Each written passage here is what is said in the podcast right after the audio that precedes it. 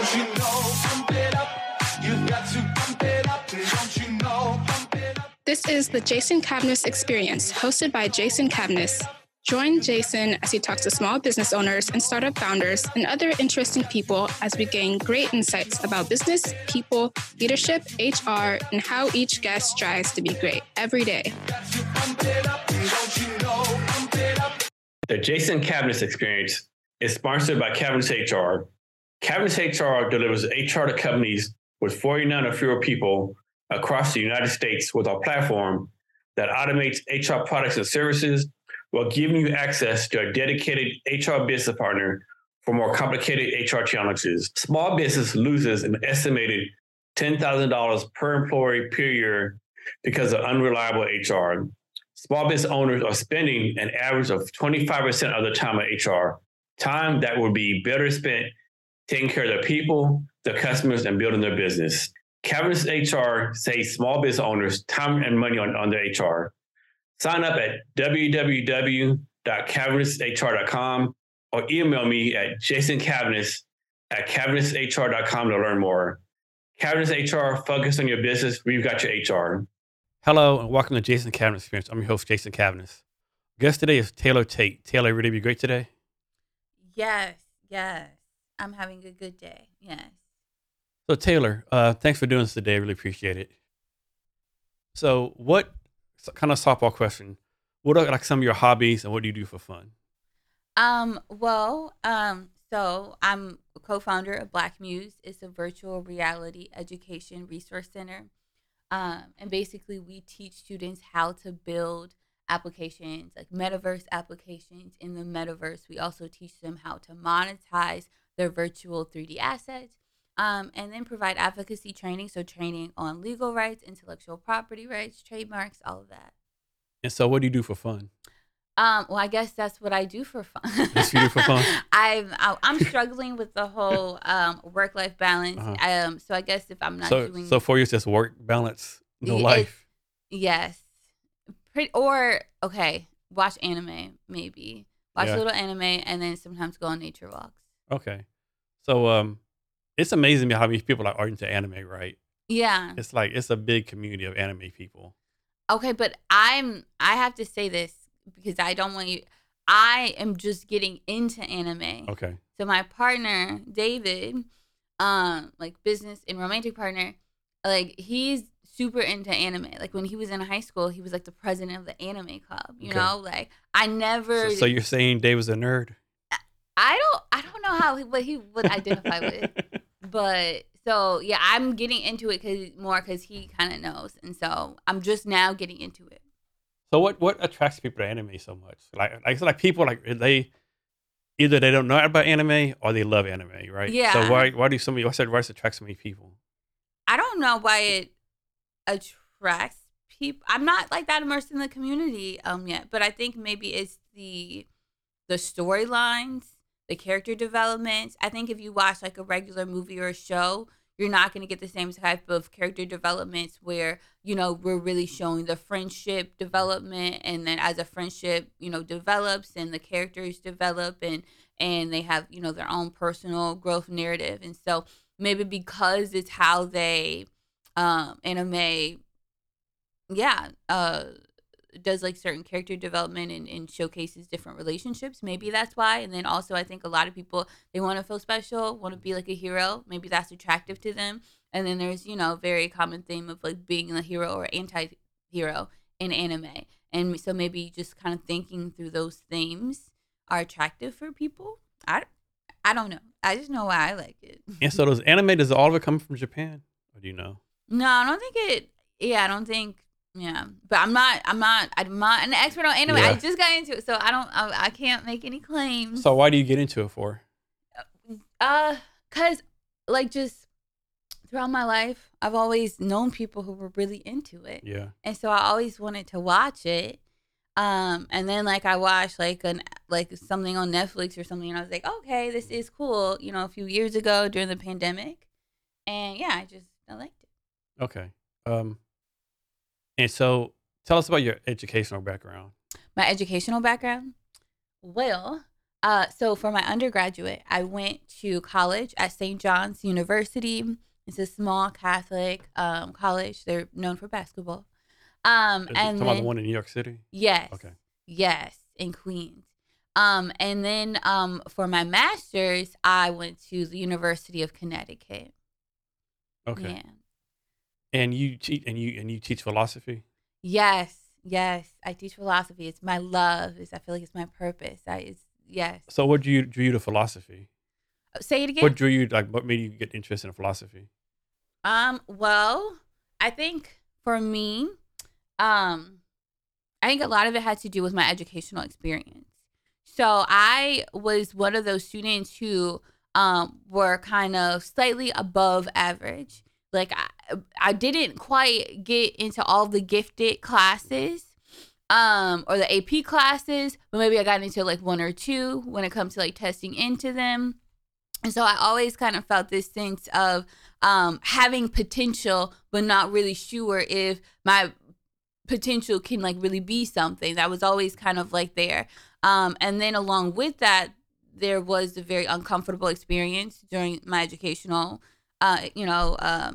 where I was put in a lot of on-level classrooms with, the Black and Brown students, and then kind of going through this sort of jarring, disconcerting experience of sometimes going into the AP classes and not feeling good enough. Everybody looks different from me, not really sure I can do it, And so, that was my high school, middle school experience. And then so by the time I went to college, I was kind of in like a certain type of mindset where not really sure who I was and like my capacities. And so at St. John's University, they make you take these like 3 philosophy courses. It's 3 required philosophy courses that it's like mandated for you to take. And so during my first philosophy course, like everybody was like, "Oh my God, you're so amazing at this!" Like I ended up like having like creating these groups where we would like do philosophy outside of class and like go over the material outside of class, and I would lead the groups, and people were like, "Oh my gosh, you're great!" And so yeah, it was one of the first times where people really like acknowledged me for something in that capacity of like saying, "Okay, you're really," and so I just kind of thought, well, okay, this is what I'm gonna do, and I just kind of kept going, and through that process, I learned that people like Angela Davis, Huey P. Newton, really influential Black leaders, they got their degree in philosophy, and so I learned that if I wanted to be able to do something, to create something, to change things, then maybe I could get the same sort of learning, the same sort of, educational experiences as they did, so that I would be equipped with all the skills necessary to build loving, sustainable communities in the way that they did with the Black Panther Party and all of that. Yeah, so I took an intro philosophy class in junior college. So I have a bachelor's degree, a master's degree. Of all the classes I've taken, that's the only thing I have left. I got rid of everything else except for my philosophy stuff, mm-hmm. Right? So, do you consider yourself a philosopher? Yeah. Okay. Definitely. So, what makes someone a good or even great philosopher? Ooh, this is really interesting because there have been times where people have questioned my philosophy and my decision to do philosophy given the interests that I have. And what I learned through that process is that, this is what I will say, that if a person is committed to the truth, of trying to acquire the truth, of getting closer to the truth, of being aligned with reality, and they're committed to doing what is required. So maybe that's reading, being in community with people, talking with people about it, and really just going through the process, going through a certain journey of falling in love with wisdom, falling in love with truth, despite how hard that may be, despite certain painful truths that one may experience, and then using that process, using the things that they learn throughout that journey to create something beautiful with others, to create new knowledge. I think that is, I think that they're doing philosophy. Okay, here's a question for you. and I saw this somewhere a long time ago, right? And just imagine, so this is a philosophy teacher, right? Mm-hmm. And on the question for the final exam, the question was why. Well, just why? Yeah. That's beautiful. And someone put, why not? What grade do you give that person? Well, I mean, it would depend on the rubric. You got to stick to the rubric when grading. Okay. I don't know, but I was. Because some people suppose wrote 10,000 words, you know, a lot of essays, all this kind of stuff, you know, and this guy just put, why not? I think for my classes, if I asked why, and then they said, why not, then I would say, well, why didn't you explain yourself? Okay. They'll know, you know, no, okay. She's going to expect me to explain some things and not just say, why not?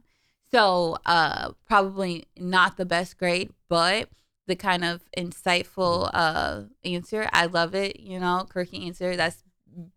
They may get some points for that. So what got you interested in actually teaching philosophy instead of doing something else? So at the University of Connecticut, we had this group, the graduate students. It was a full, in our, so, okay, let me start up. So there was a group created, a philosophy of education and community engagement group. And it was a collection of students, like undergraduate students, graduate students, and professors, but then also educators in the area. And the group of us, we would get together and we would, the first day of class, we would talk about our educational experiences. And we learned a lot about just the kind of trauma that people experience in American educational systems and educational systems elsewhere. And then through that, we created different projects, and we really worked to ensure that the school was a bridge between, or that we were a bridge between the university and the community. And we, you know, did all sort of stuff and really worked to just think about how to create educational spaces where everyone is valuable, and everyone has a sense of belonging. And so through that process, I really developed a love for thinking about pedagogical strategies that foster love and belonging. So you said, make sure everyone's valuable. Mm-hmm. How do you make sure someone's valuable, right? Is there a metric for that? Is it subjective? How do you make sure, Tom Brown at, University of Texas is valuable? I think you can treat people like they're valuable, but that doesn't mean that people are going to receive it. Mm-hmm. And I think, from our own personal experiences, we can kind of attest to that. People can show love, but that doesn't mean that you can recognize that love, especially if you have a different love language or if you're not even accustomed of receiving love at all. And so I think that it's just really important that people in my classes not that they necessarily are able to recognize it, but that they're able to receive it. But in receiving it, I'm not an educator that's going to be in the business of loving just in the way that I love. I am in the business of loving people in a way that makes them feel free. And so for me, the metric would be, do they feel free in this space? Do they maneuver this space? Do they navigate this space in a way that shows that they have the freedom to grow, that they have a freedom to explore, and they have the freedom to be different, to embody a different way of being, a loving way of being. If they can get to that place, and maybe through the process, grow confidence in who they are and what they can do and their capacities and their ability to work with people, then I will have known that I have done a good job in that. But definitely I will say in terms of the metrics, I don't think that we can say, okay, well, the metric can be for people to feel that. Because for a lot of students, including myself, teachers, they teach things, they say things, but we don't get it certain lessons until after. How powerful it is or how impactful it may be to our lives. And so maybe right there in that moment or during that class or during that course, maybe that student doesn't feel it or they don't receive it. But I think that there should be certain changes within the student, certain ways of being, ways of knowing that they begin to embody as they go along the course and even after the course, that can kind of signal that I've done my job and that as a class, because it's not just me who's supposed, really has to do this work. It's as a class collectively, that we've done that successfully. Here's one for you. So, people talk about safe places, right? This is a safe place for this and that, right? Yeah. So let's suppose you're teaching a class, you have 20 people, right? Mm-hmm. And 19 students say, hey, I feel safe here. This is a great place. But one person says they don't feel safe. Like, do you change everything up based on that one person? Do you tell one person, hey, everyone else is safe? You need to, maybe change your outlook. How does that work? Well, I think it's really interesting, the whole thing about safe spaces to begin with. Because when I was at University of Connecticut, I remember entering like my first teaching experience. I was like, let's create a safe space together. And mind you, these are like mostly like white male, student body, and they're like, no, I don't want to create a safe space, like, why do I have to do that? That infringes on my freedom or whatever, So, I think that I've learned to be kind of wary about how I paint the goals and really kind of see, okay, well, what do the students want to create based on their interests, based on where they've been, based on where they are? What do they want to create? What can they create? What am I equipped to give them so that, to create things? And then I base that or I use that knowledge to figure out what the goal is. And so it may not be to create a safe space. Maybe the goal is to connect to the material in a certain type, or to connect to each other in a certain type of way. So when I was teaching at Ramsey Unit in Texas, it's a group of really amazing men that I was teaching to, and I was teaching a philosophy of religion course, right? I had this goal to create this space of where they collaborated together, right? They, through that process, they didn't really understand the goal. They didn't even understand why it was important to do in a philosophy class. But then throughout that process, they kind of, they took ownership of it. And they saw that based on their needs and where they were, that this was something that they can do, and they developed all sorts of skills in doing that. And so I would say that maybe creating a space of where collaboration takes place, it could be a goal. But I don't necessarily know if that kind of space requires safety, or a space that requires people to build certain things, if that requires the foundation for it to be safe. Because maybe it will require people to feel very uncomfortable, or maybe it will require people to get used to experiencing fear or shame or even guilt. And so I'm not sure if all the goals in educational spaces should be safety, but I would say, like, in regards to your particular question on safety, like if there's like one student who has some sort of issue, I think that if there's one student who's saying that, guaranteed there's going to be other students who, or at least the question invites other questions. Like, okay, well, what does safety mean? What does that look like? How have I experienced it? And how should I be experiencing it in this classroom? And through that process of the class collectively figuring that out together, we can come to an understanding of what our goal should be and what that can look like to us, given the restrictions that we have. So I'm making this up, but you get the general idea. So mm-hmm. like since 1970, the cost of college has gone up like 20,000%. Wages have pretty much stayed the same, right? Mm-hmm. And students now have like, six-figure student loan debt, right? Having trouble finding a job. So from your point of view, what is the purpose of college, right? Is it to help someone find a job? Is it to help like learn how to think?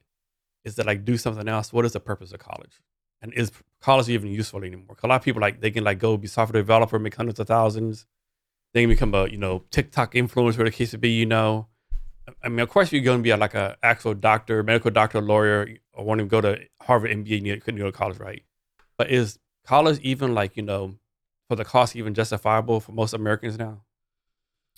I think in order to answer that question, we would also have to ask, other questions, like what is the purpose of education? And is the purpose of education so that people can get a job? Or is the purpose of education to engage in deep paideia, like Cornel West talks about, where there's this turning of the soul, there's this reflection of the soul, there's this process of genuinely grappling with hard truths. I guess the question for me first would be, what is the purpose of education? And then my question would be, well, then how can we, or who has to like live up to that purpose? So that, I mean, just like, okay, well, so insofar as we all have freedom, right? And institutions have freedom to create whatever spaces that they want. And insofar as it is good for them to do so, for them to create their own goals based on the needs of that community, then I would think about, okay, well, is it necessary for all people to adopt a certain understanding of what education should look like, what education is, and what education should be? If it's not, given that, you know, maybe different educational institutions may have different needs and goals and values and may be seeking to towards particular other ends, then I would say that when it comes to college, different educational institutions need to figure that out on their own.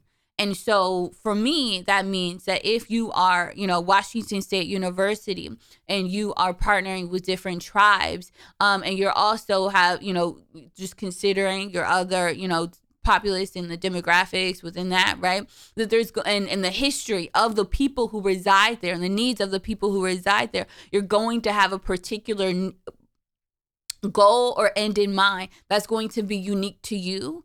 And I don't think that that goal will necessarily match all of the other colleges. I think it should be based on the needs of the time and the needs of the people who are there. And it should also be based on the capacities of the administration and the capacities of the educators there to do that kind of work.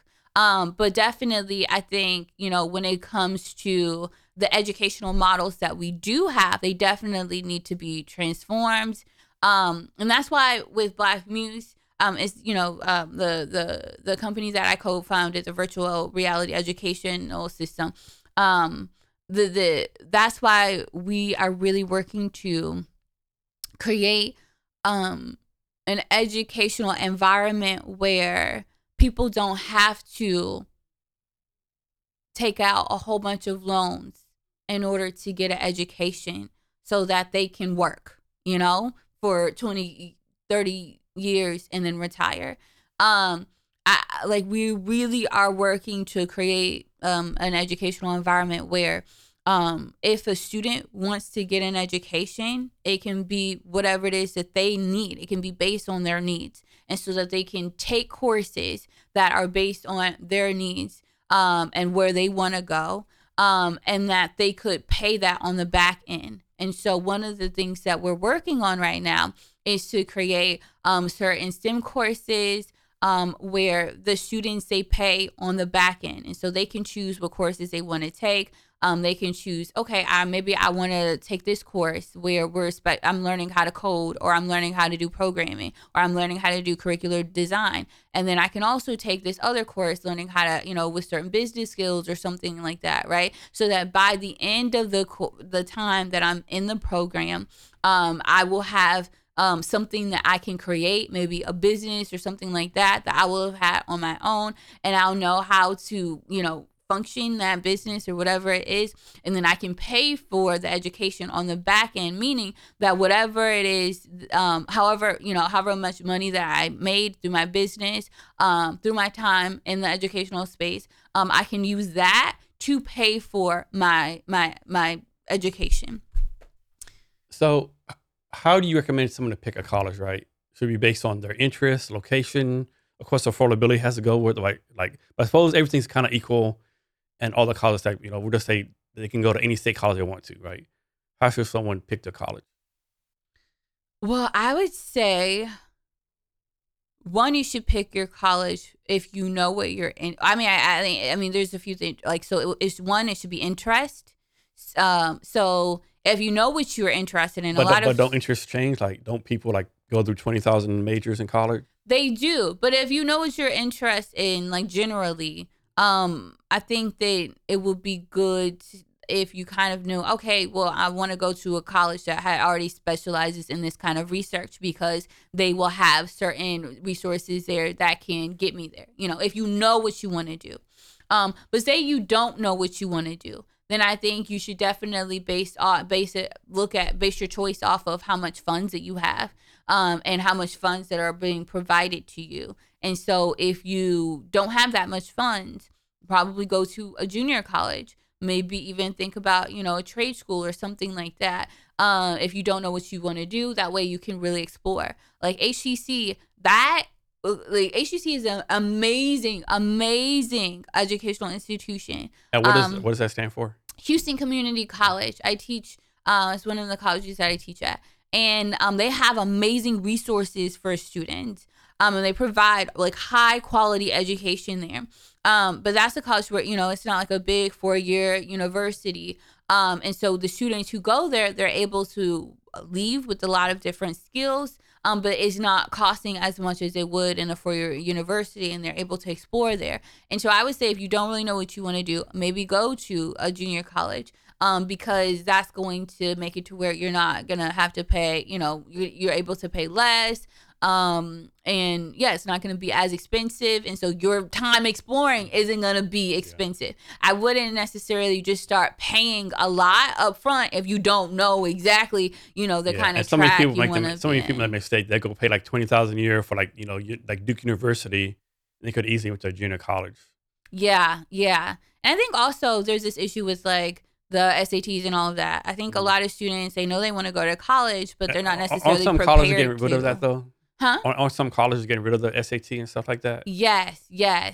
But just for those who still have that kind of structure in place, they're looking at the SATs, or even they're looking at certain letters that you have, so that you would write in order to get in. Whatever the application process is, a lot of times they ask students to do things that they're not equipped or prepared to do, because maybe the school isn't spending that much time on preparing or equipping students to do that. Maybe they're spending a lot of time on equipping or preparing students to, learn something in science or something, AP English, but that's not necessarily mapping onto whatever they need to do in order to be successful in their application or to produce this successful application. And so definitely I think I think that if students were more prepared, there would be less of that, because then they would have a better chance of getting scholarships, because the application, based on their application, that's going to decide how much scholarships or how much funding they get into. And so you can go to a college like Duke or, whatever 4-year college, and maybe it's a little bit more pricey, but if you have scholarships, that would make sense. If you don't know what you want to do and you just want to explore. But if you don't have scholarships, or if you only have limited scholarships, that's going to make your experience very stressful, because then you're going to have to work and all of that. Yeah. And you also teach at Texas Southern University, right? Yes. So this is kind of a all over the place question. So for those who don't know, can you explain what HBCU is? And then why should people go to HBCU? And I mean anyone, right? Because there's a TV show I watched a while ago where this white guy from Iowa went to Morehouse College, right? They did a little 3-series on it, right? How this white guy from Iowa, the whitest white guy from Morehouse College. Yeah. And it was just he just had wonderful experience. They wouldn't pay for nothing in the world. So and it's I'm convinced most HBCUs, they recruit one demographic, right? So why should anyone go to HBCU? I think in general, HBCUs now, TSU, they are trying to be more diverse. I know, in my student body or the students that were coming into my classes, it wasn't just Black students. There were different people there. It wasn't a lot, but I think because there's something that they're doing now. But yeah, I would say in terms of why go to HBCU, like Texas Southern University. I would say it's. And Texas Southern is downtown Houston? Yes. And University of Houston also downtown Houston, right? Yes. So they're kind of co-located together, or? Yes, but University of Houston has different campuses. Okay, but they're kind of close together? Yes. Okay. They're very close, yeah. Right. They're maybe about a 15-minute drive from each other. I would say I think I'm just thinking about why I love teaching at HBCU.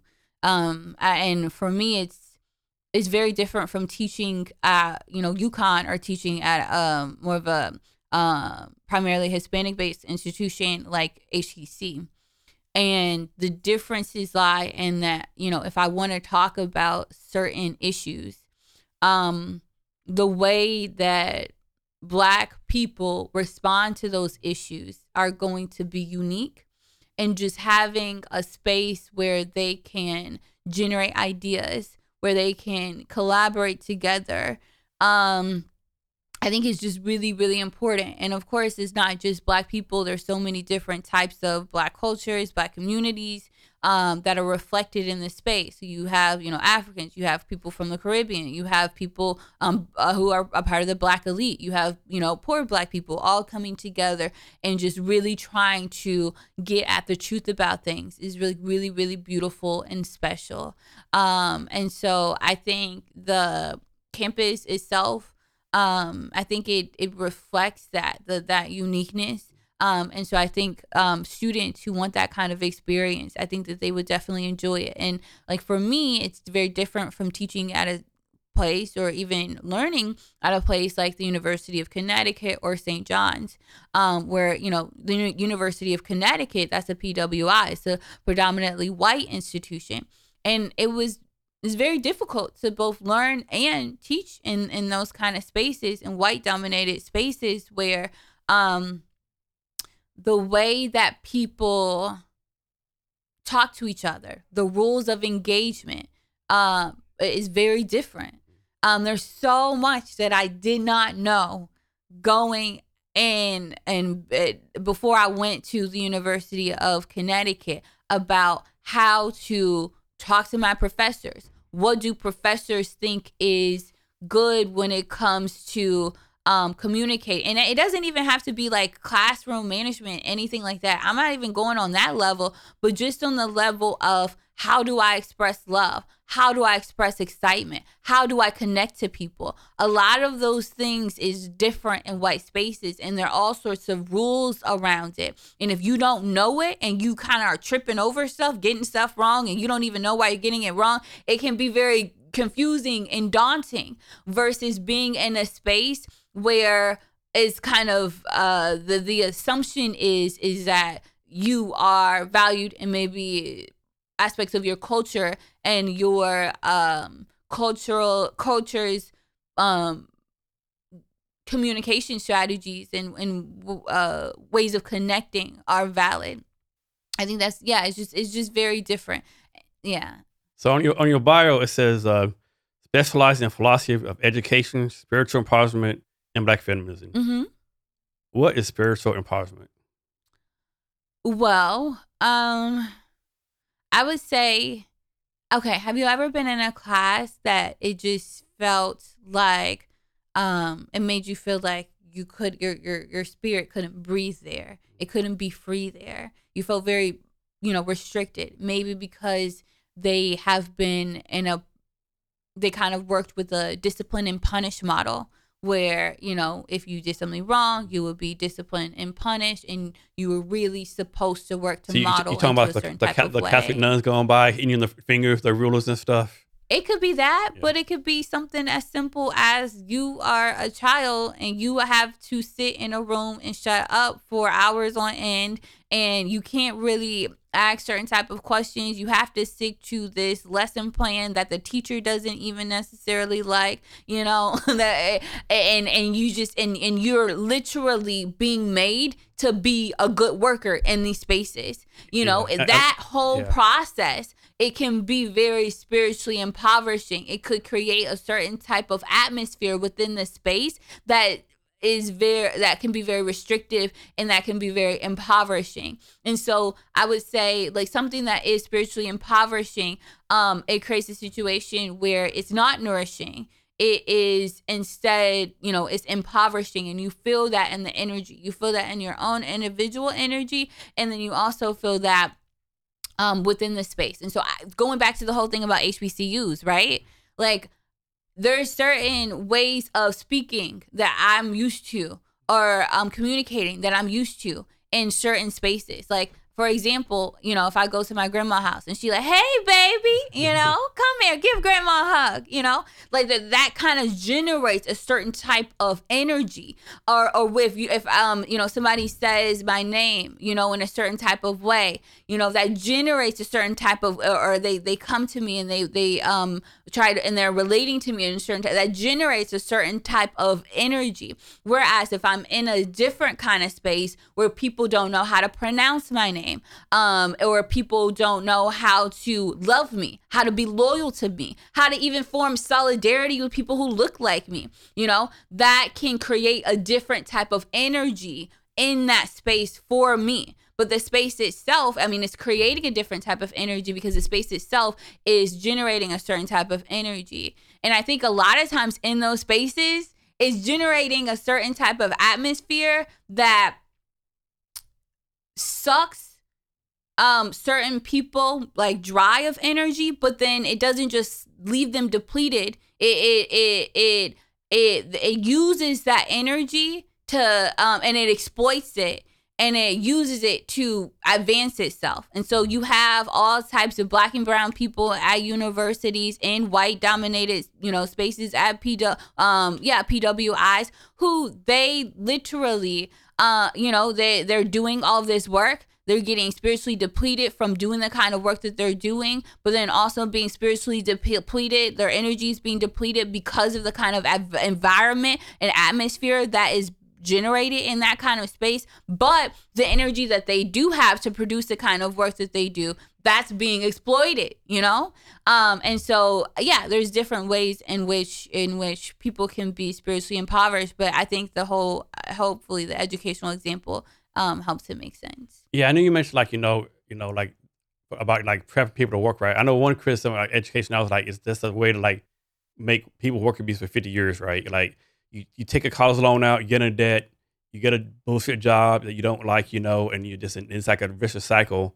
And then you're 65, retire, you got to enjoy your life, but then your house broken down, you're in bad shape, and you live like 12 more years, right? So like, I know it's one of the criticism of education, I think.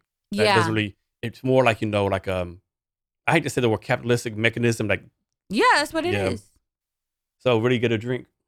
Which one do you want to do? Oh, a drink? Yeah. Oh. Can you surprise me? Like, what do you feel like is me? Like, oh. What do you feel? So have you tried any of these before? No. No? Okay. We'll do this one. This is a good one. Buffalo Trace, yeah. Okay. Yeah. Okay. Have some Buffalo Trace. Yeah. Well, how was your educational experience? So I wasn't the best student in high school. Like I'm a high school dropout. I mean, obviously I went back to college, back to high school. But yeah, I mean, I'm you know, what's the word? I'm smarter than the average bear. You know, I'm not. I'm kind of like you. I'm not genius smart, but I get by. You know, and I think the big difference, like the teachers you have, right? Like that's a difference, right? It's like big thing too. Like, yeah, it was okay. I mean, nothing to brag about. You know, I got really good once I got to college, right? Well, when I first graduated high school, I got accepted to the University of Oklahoma. How, I still don't know, right? I had no business being in college. Of course, I failed out. Then went back later. I was like a all-A student, president of my university, you know, that kind of stuff. But yeah, it's a good experience, you know. Okay. So, cheers. Cheers. So when you were in high school, like you were saying, when you were in high school, like it wasn't that much of a good experience. Can you say a little bit about why it wasn't? Because I was a knucklehead, like doing stupid shit, you know, like I was out drinking, you know, doing drugs, skipping school. And so the reason I, some couple of stories. So I was in sixth grade, right? I went to Page Junior High in San Antonio, like only white kid there. Had a friend, Patrick Norman, right? Both sixth grade. One time me and him skipped school for 12 straight days. Oh. 12 straight days. Doing what? Sneaking to movie theaters, going to amusement parks, you know, that's time to go to time, right? And like, man, like, we're like, man, this is ridiculous, right? We got to go back to school, right? So we went back to school, right? And of course they were waiting for us, right? So guess what our punishment was? What? 3 days suspension at home. Oh, well, it was literally. Yeah. We're like, what? Yeah. And then of course I skipped like 7th, 8th grade, but I still like made B's and C's, right? You know, wasn't hard. In the 10th grade, they changed a rule where you can only miss 10 days of school during the whole semester, right? And so I think in February, I missed like the 10th day in February. They said, hey, you're not getting any credit for school. I like, so you want me to go to school every day and I get no credit? Bump that, you know. So I dropped out for that year, right? Mm-hmm. Now, if I had to do it again, I would have stayed in and got kind of smarter, right? But I dropped out. What's kind of like, you know, bad is the fact I missed a half semester of school and still graduate on time, right? Which is like, But can you say like, okay, what was the school doing that made it to where being outside of the school was better than being inside of the school? I mean, it was just, I won't say boring, you know, but it's like all the cliques, you know, with a pretty big school, you know, the in crowd, out crowd. I was like 15, 16, going to clubs, you know, doing like stuff I shouldn't be doing, like staying all night, it was like, short-term attitude and stuff. This wasn't fun, you know. It's like, it was to an extent, you know, but it's just, the teacher was so boring. You teach like biology. Like, I don't want to cut on a frog. Like, what is this mess, you know? Or like, yeah. I mean, right. And then like, you know, the class, like 30, 40 people, you know, like, so you're in the back just messing around, you know. Right. You know, and luckily back then there was no cell phones, you know, so shit, we'd have been on the phones all day long in the back, you know. So yeah, it's just, I really like flourished as a student in college, you know. But it sounds like the classroom size was an issue for you. And then also the pedagogical strategies of the teacher, mm-hmm. that they were in creating like a good, exciting energy within that space. And so it created a situation where you would want to be outside. Yeah. But if perhaps you think that they were able to cultivate an exciting atmosphere, do you think that maybe that would have encouraged you to go and attend more? Or is it was it a situation where because of where you were at mentally, you're like, okay, I just want to go to clubs. Da, da, da. Yeah, I was in the streets. Yeah. I was in the streets. Yeah. Because I think that's one of the things that, you know, I think about a lot of, you know, if students have an exciting atmosphere, you know, because of the teacher or the educational environment is really exciting.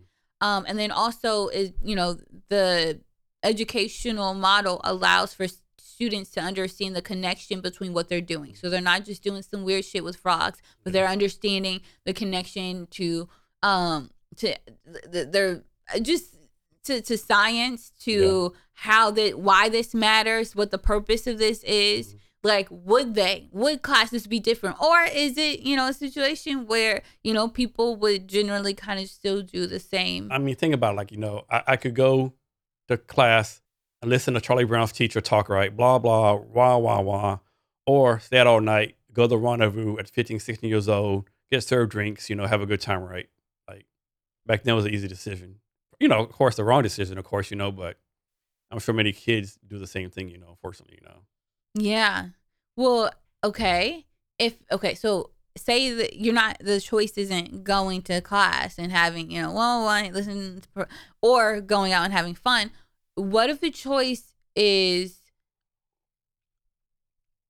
you know, we go to class and we do cool ass experiments together and the teacher isn't even lecturing that much, but we just like do cool shit? Maybe so, but yeah. You're like, no, that's like where you were. That made a difference, but no, like, you know, a lot of people like they'll say, I remember my teacher from 9th or 10th grade. I remember none of my teachers from high school. I remember them from college, you know. I remember one from elementary school, one from junior high, but none from college. I remember them from high school, I mean. What did the teachers in college do different? That's more like, more collaborative, I guess, you know, like more, I guess another thing too, like in high school, it's like, you know, Charlie Brown, lecture. We're in college, of course they lecture, but every once in a while they're like, hey, you know, Jason, what do you think about this? You know, that kind of stuff, you know. Right. Yeah. It's just a different experience. I don't know. So would you say if you had a similar experience in college in high school that you did in college, like say you had this same. So another difference too, like in high school, like you really don't see the future, right? You're like, you know, you're in your little bubble, you know, you're a group of friends. There's nothing. I grew up in Odessa, Texas. So I moved to Odessa, Texas for 7th grade year. So there's nothing outside Odessa, Texas, maybe Midland, Texas, right? Maybe Dallas, but there's no California, what's that, you know? Europe, what's that, right? So you're in this little bubble, right? Where you go to college, like, oh shit, like I got to do good in college to get a good job so I can do the things I want to do, right? Well, it sounds like we just need to make high school more like college. Yeah. Maybe. Or maybe not, I don't know. And plus, you know, it's just like different demographics, you know, like economic different demographics, the age group itself is, yeah. Because at that time, that's like, you know, the time where you start questioning things and when you want to explore. And so it makes sense. Yeah. Yeah. So you mentioned Cornel West, right? Mm-hmm. He's like pretty much like a liberal philosopher, right? Yeah, he's amazing, you know, black philosopher. I think he identifies with and so pragmatism. You know who Thomas, I think his name is Thomas Sowell? Mm-mm. No, you're like a conservative black philosopher? No. No, okay. I was going to have you compare the two. But, okay.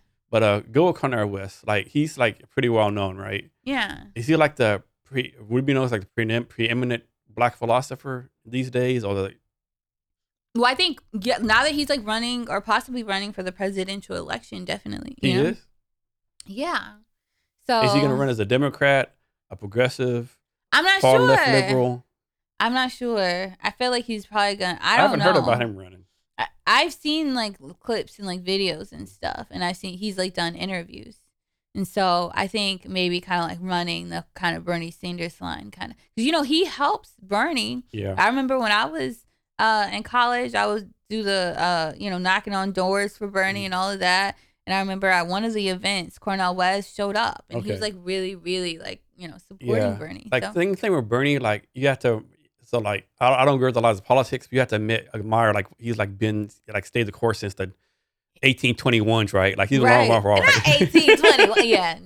I mean, he's been along for a while, right? And he's had the same thing over and over again. Of course, the criticism about it could be, like, you've been here all the time. What have you really done to progress your cause, right? Yeah. Yeah. But the thing with Bernie is like he basically, we're going to talk politics now. And he, to me, he got cheated out by the Democrat Party, right? Like they screwed him over with Hillary Clinton, you know, they threw him around this last time, you know, like, but they, I don't know, right? And then with like Democrats now, I know like, of course, President Biden, he's the president, he has like kind of an advantage, like, but like the Democrat Party, they're not even doing like debates. Or anything, right? Which is kind of seemed like unfair, right? But then again, I don't really know who's running against him. I think the guy named Robert Kennedy's running against him, you know. He's like the grandson of Robert Kennedy or whatever, you know. So he's probably not really a challenge, but at least like, you know, have a debate, right? Right. But of course, you know, they're scared, right? Yeah. You know, like this 85-year-old man, how old he is, like, you know, all the stuff he does, right? Miss mumbles or like, and how many times he's like gave a speech, turned to the left, right, shook someone's hand, there's no one there, right? And this is the stuff he does, right? But I don't know. But yeah, I didn't hear about Cornel West running. I think he should run, though. I think it'd be good. Of course, it'd be tough for him to win because, like, his, like, I won't say extreme views, you know, but like, he's kind of far left, you know. I think, like, he's done so much work going on, like, Fox News, CNN over the years. And he creates. I love when he goes on Fox News. Like, yes. I want to say, like, enemy territory. It's kind of enemy territory, right? To me, like, you know. Like you have like liberals going like I think MSNBC, conservatives going on Fox News. Okay, fine and dandy. You want to impress someone, go like quote unquote enemy territory, right? Do like Cornel West, go to Fox News and defend your views, right? Which does a great job doing, you know. And I think he does. I love it because he doesn't just defend his views. He like creates this. He's like, you know, he will literally call them brother, sister, and he creates that kind of atmosphere where it is grounded in love. And a lot of what he says, you know, he speaks his truth. But he's always grounded in love with that and always has this sense that I'm not just talking to my enemy, but even if you are my enemy, like I'm supposed to love my enemy, you know, because he has that sort of Christian demand to you know, to have him be like, you know, to love his enemies. And so he always on those shows, he's always doing that, always like showing love and compassion and building bridges with people. And so I think that if he were to do it, maybe I'm wrong, maybe he's not, but gonna try and be president or run for president. But if he were to do it, I'm hoping that people who've seen him over the years form these relationships, try and build bridges with people, like that they would be like, okay, you know, maybe he can help build bridges, because that's something that has always been a call for action in politics. Like, can this president get the Democrats and the Republicans together so that they can create meaningful, lasting change together? And I think that someone like Cornel West, who's grounded in the kind of ethos that he's grounded in, I think that he would, you know, be able to do that. But also I think like there's so many different people who could do it, but for whatever reason, we get these like really bad pickings. I'm not sure what's happening. I say all the time, like, as a country, we got to do better than Biden and Trump, right? I mean, of course, they say, like, you need a country gets the leadership they deserve, so maybe some of it. But then, you have to think both the Democrat and Republican Party have failed us, right? Like, has to be better candidates out there somewhere, right? Right. Like, I mean, something like this, pick up some random dude off the street, right? Out of McDonald's, then be president, or Stacey Abrams, somebody like that who we've seen. Yeah, I mean, there's a lot of good choices out there. Of course, the system set up like to have the people on power, I guess, right? Right. And of course, like people on the, we'll say the right, they can't understand why. How are they picking Biden again? That's impossible. People on the left, like, how are you picking Trump again? That's impossible, right? Yeah. It's like this obstruction, right? And then there's people like Tulsi Gabbard up from Hawaii. She can't get any love. The people on the Republican side, it's just, I don't know, disappointing. Yeah, I definitely feel like that, like the way that the Democrats and Republicans are pitted against each other keeps us from having nuanced conversations that can actually help us get out of certain situations that we're in and help us to build anew. Because this whole thing about, okay, well, Trump, that isn't even, to me, that doesn't even matter. Yeah. What are the issues and how can we solve them? Like, that's what we. I'm gonna stop you for a minute. Yeah, like you moving the shit out of that chair. Oh, sorry. Yeah, no worries. You're like. Sorry. No worries. So next, so we're talking about Cornel West. So next, also in your bio, it says, specializes in philosophy of education, spiritual empowerment, and black feminism. Mm-hmm. Like, break that down. Like, what's feminism? What's black feminism? Is it different from Hispanic feminism? Is feminism? And is feminism even worthy? Is there even a worthy goal for a woman now? There's so much. There's so many questions in that. So feminism, or I think a lot of different feminists have different understandings of what it is, and also different understandings of what gender is. It's one of the huge problems in the field is coming to an understanding of its actual identity. For example, when you think about, or I guess to kind of break it down, when you think about gender itself, a lot of people disagree about what it even is gender. What does it mean to be a woman? So people have conversations about getting proper representation for women, but they don't even know what they mean by women. Some people mean to include trans women. Other people just mean cis women. When they're talking about cis women, some people, cisgendered women, maybe they want to talk about women who have wombs. Other people want to talk about women who have wombs and can produce children, but there's not really a consensus about, okay, well, what does it mean to be a woman? Are we going to say it's a person with a womb and an ovary? Are we going to say it's a person who has these particular preferences, And so that we can kind of get on the same page about what does it mean to have proper representation for women? And it's the same thing on the side when we talk about non-binary folks, men. There's this confusion about what these titles, what these categories, what these identity actually mean. And so because of that, there's a confusion about, or people, I wouldn't even say necessarily confusion, but people aren't on the same page about what feminism actually is, because feminism is supposed to be about gender and sex. But if people can't get on the same page about what gender or sex is, then there's going to be disagreements about what the actual field is about. Who decides, or who gets to decide, or who should decide what is gender and sex? Like, who gets to decide what a man is, what a woman is, what all these pronouns are? Who gets to decide that? Some professor, some college, some nonprofit executive director, someone who has the most social media followers. Like, who gets to decide that? I think that question is a really great question, because a lot of people would say, well, it's not this group, and they have it wrong. Yeah. So, they should don't agree with them. Right. And so that's why it's very difficult to define what feminism is or what gender is because there isn't just this one person who has, the answer about what, gender is. And so what feminism what feminism is. Or what kind of sexual issues we need to be addressing. And so what feminism is. And so because of that, I would say that there are a lot of different types of feminist collectives. That's why you have, you know, decolonialist feminists, you have Black feminists, you have TERFs, you have all of these different types of feminist collectives. Some of them are focused on equality.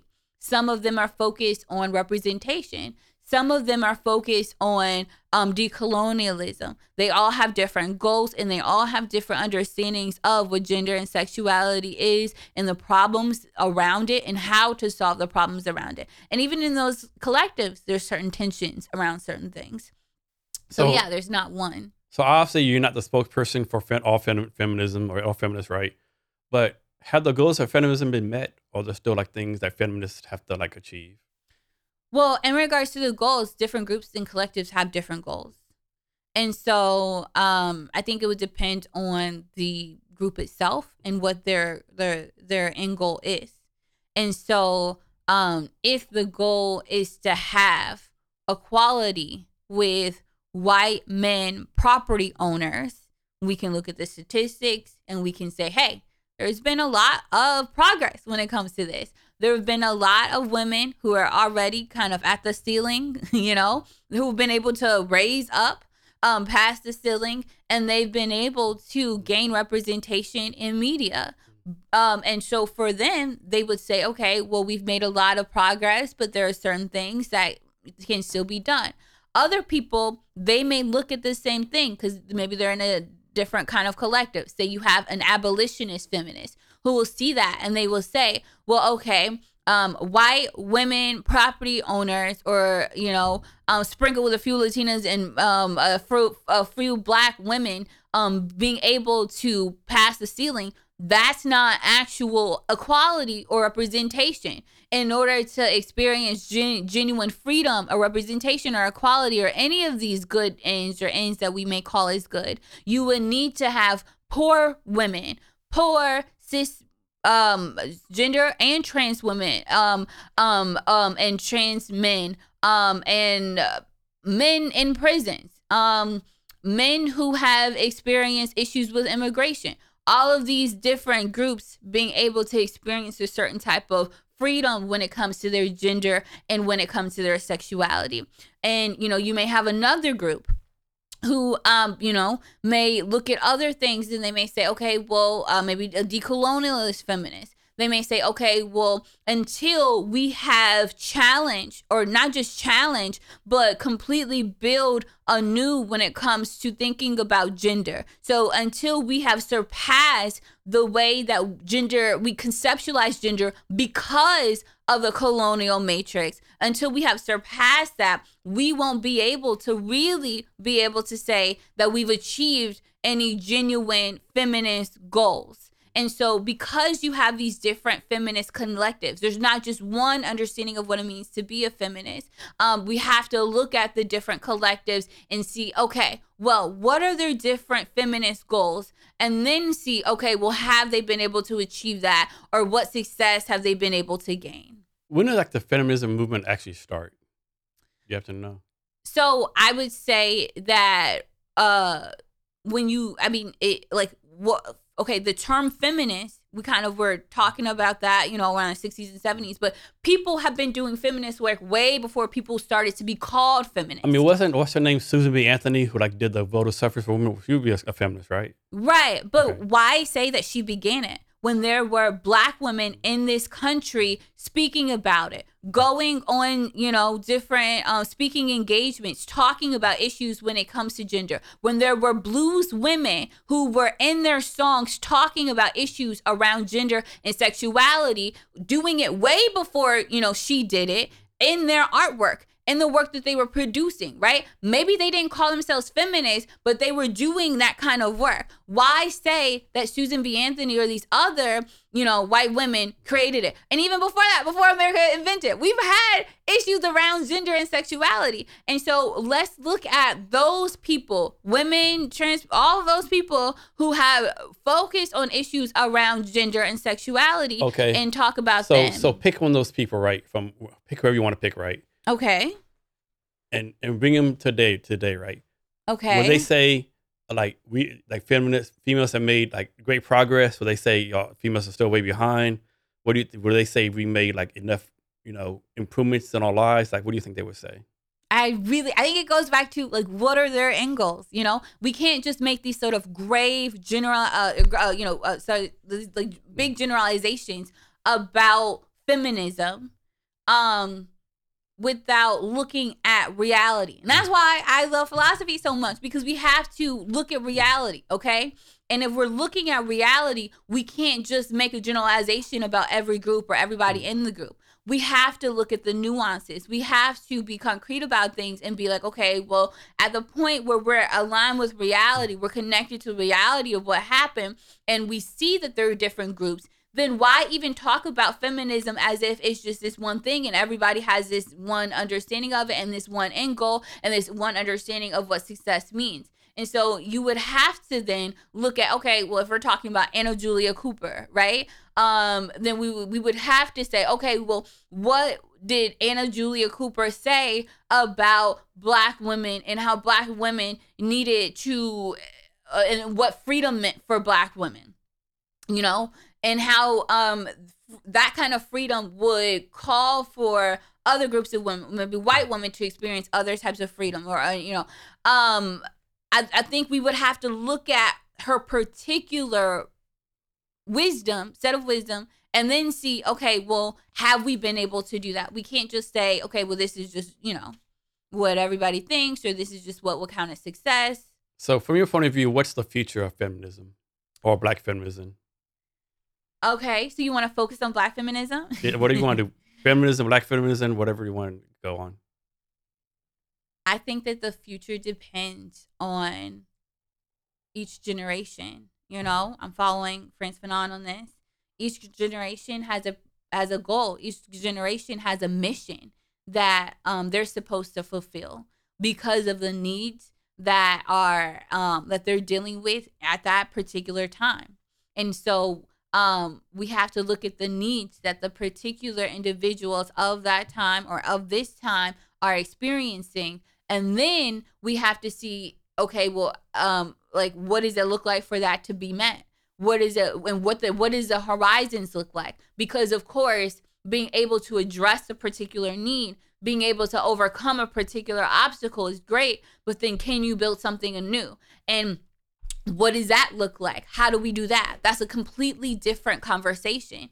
And so I think that each generation needs to be able to do this work. And this is why you have philosophers like Angela Davis saying, you know, like that freedom is this continuous struggle. It doesn't end. It doesn't stop. You know, each generation is going to have particular problems and needs that it needs to address. And that isn't a bad thing. It's just love. Like, you know, I'm sure in all of our relationships, there are going to be different things that come up. But just because there's a problem, just because there's certain tension doesn't mean, oh, shit, you know, like, you know, now I have to deal with this. It's just, I'm just finding new love games, new ways to love people better. And we're just going to continue to try and love people in the best way that we can. And it doesn't stop and it doesn't end, because love is endless. Here's a question for you. What's more powerful, love or hate? Well, definitely love. But why? If you think about it, yeah. Why? Because isn't hate more powerful, like short term? Like, gives more focus, more like, you know, energy. Of course, it destroys you over the long run. I mean, love ends in the long run, right? But like, what's the difference, you think? I think that when I think about power, power is to be able to do something, right? And so if we're thinking about, is this or that going to allow people to do certain things, or what is this or that allow people to do, we would see that when it comes to hate, it allows people to be powerful in the sense that they're able to create destructive things, or they just kind of keep things the same and allow things to continue to be destructive. But when it comes to love caused people to produce something different. It caused people to tap into their power for creativity and be innovative and be creative and produce different kinds of things. It doesn't just do the same old thing. follow the same old formula that hate causes us to follow. And so love, being that it allows people to create something new and tap into creativity, it actually is more powerful because it's actually like literally embodying what it means to be powerful, to exhibit power, which means, which is to do things. It allows people to do way much more than hate does because it calls for people to be creative in a certain type of way. All right, change the subjects. Okay. Talk about your nature hiking. Talk about my nature. What do you like about nature hiking? What kind of hikes have you done so far? So, I'm new to Washington. I'm from Houston. And so not many nature hikes in downtown Houston, I don't think. Yeah, but there's still like some nice like places to go. But not like up here though. I don't hate on Houston. I'm kind of hesitant about the, I really connected to the land in Texas. Mm-hmm. And so that's why I'm kind of like, and when I did get here, it was difficult for me because, the trees were so big and it just creates this different kind of atmosphere, different type of energy, Like people don't realize how many trees are up here, right? Yeah. There's a fucking boatload of trees. You have no idea, even if you're here living, you don't realize how many trees are here until you go outside and oh shit, that's a lot of trees. Yeah. Yes. And so, and they're so, and you feel that, you feel the energy emitting from them. They call you to invite you to do and be and different. And so that kind of put me back a little bit when I got here. And kind of scared me a bit, honestly, cause I felt like it was so foreign. Mm-hmm. And so, I would go on a few different nature walks when I first got here, to different areas. Of course I went to it's the little volcano everybody goes to, Mount Rainier. Mount Rainier. Yeah. And so I went there. That was beautiful. Mm-hmm. But I think I'm just now, I've been here for a few months, starting to really get into a place where. So there's a hiking you do. I can't remember what it is. I'll send it to you. I gotta find it. But there's a place you can actually, and it's kind of a hard hike, right? It's kind of steep. It's it takes a long time. I think it's I don't know how far it's up, but you get up there and you can actually see a glacier. Oh, yeah, it's fucking pretty cool, right? To see this actual glacier, right? Yeah, it's pretty nice. Yeah. Are you a spiritual person? Yeah, sort of, kinda. Okay, because I know some people say the high, when you go really up high, you can connect to God more or certain spiritual entities more. It's definitely something to seeing the mountain views and nature and clouds and stuff. It's something different about it, right? It's It's good experience. Ethereal. It's beautiful. Yeah. Yeah. Yes. Yes. So how often do you go hiking? I told you at the beginning, I've just been working. Work. Yes, but I'm kind of scared about this winter. People keep telling me. Is this your first winter here? Yeah. So I'm I gotta get some time in. Yeah, we'll talk about it after this, right? It's bad. I mean, some people do different things. But basically think about it, right? Once the time changes, the sun is only up for we'll say 8 a.m. to 4 p.m., right? But it's always cloudy, right? I mean, you're going to go a couple months without the sun, right? So you got to take your vitamin D, maybe get some fake lights and stuff, Go to Texas for a couple of weeks, Yeah, it can get pretty bad. I've been here 15 years. Last summer, it hit me really bad last year. This. Really? Well, actually this year, it hit me bad, right? It was bad, right? What's it called? Seasonal something depression. That's a big thing here. Yeah. Yeah. It's just be ready for it. But just take vitamin D, go to Texas a couple of times, maybe get some fake sunlight. Yeah. But of course, nothing about the rain here. People say it rains a lot. It really doesn't rain a lot. It's just I tell people I suppose in Houston, it might rain an inch an hour because of thunderstorm, right?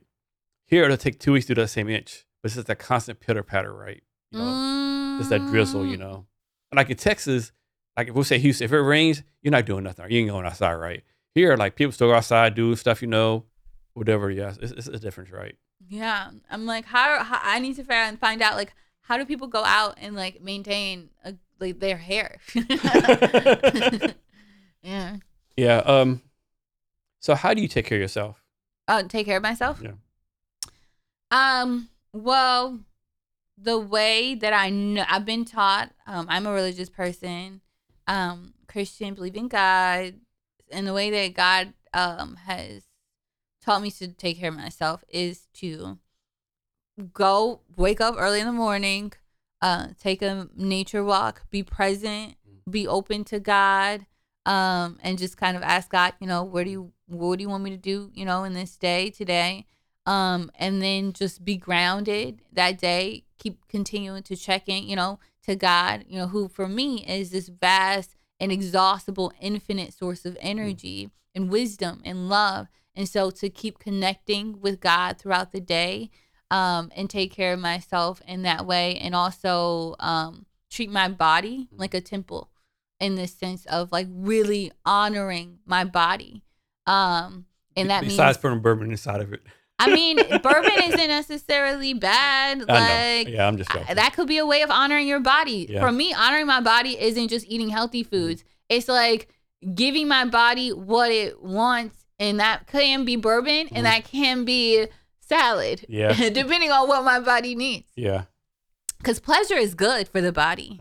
You know, a lot of people think God doesn't want you to experience pleasure, but I think, you know, based on just my reasoning, I think that we should experience pleasure. If God didn't want us to have pleasure, why would he put like pleasures, like nerves or whatever you want to call it, to give pleasure to our body, right? Right, exactly. So since you brought up God, this would be a good philosophy question, right?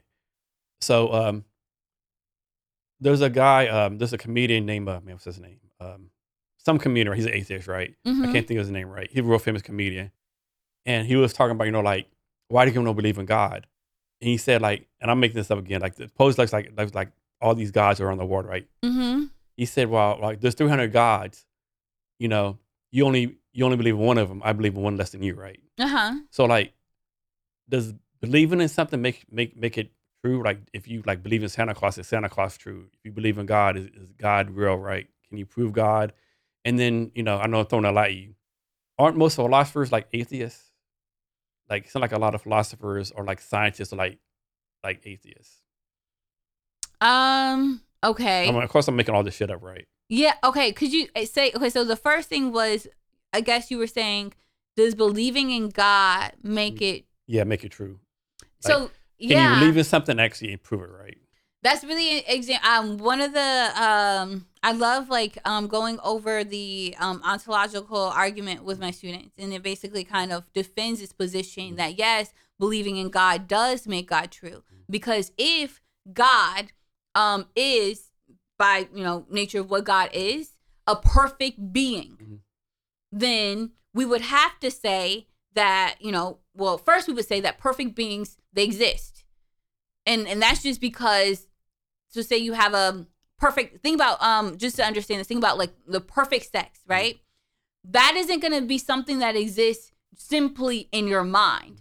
That's going to be something that actually exists, right? Because it's perfect. There's something about the feature of perfection that makes it to where if it exists, right?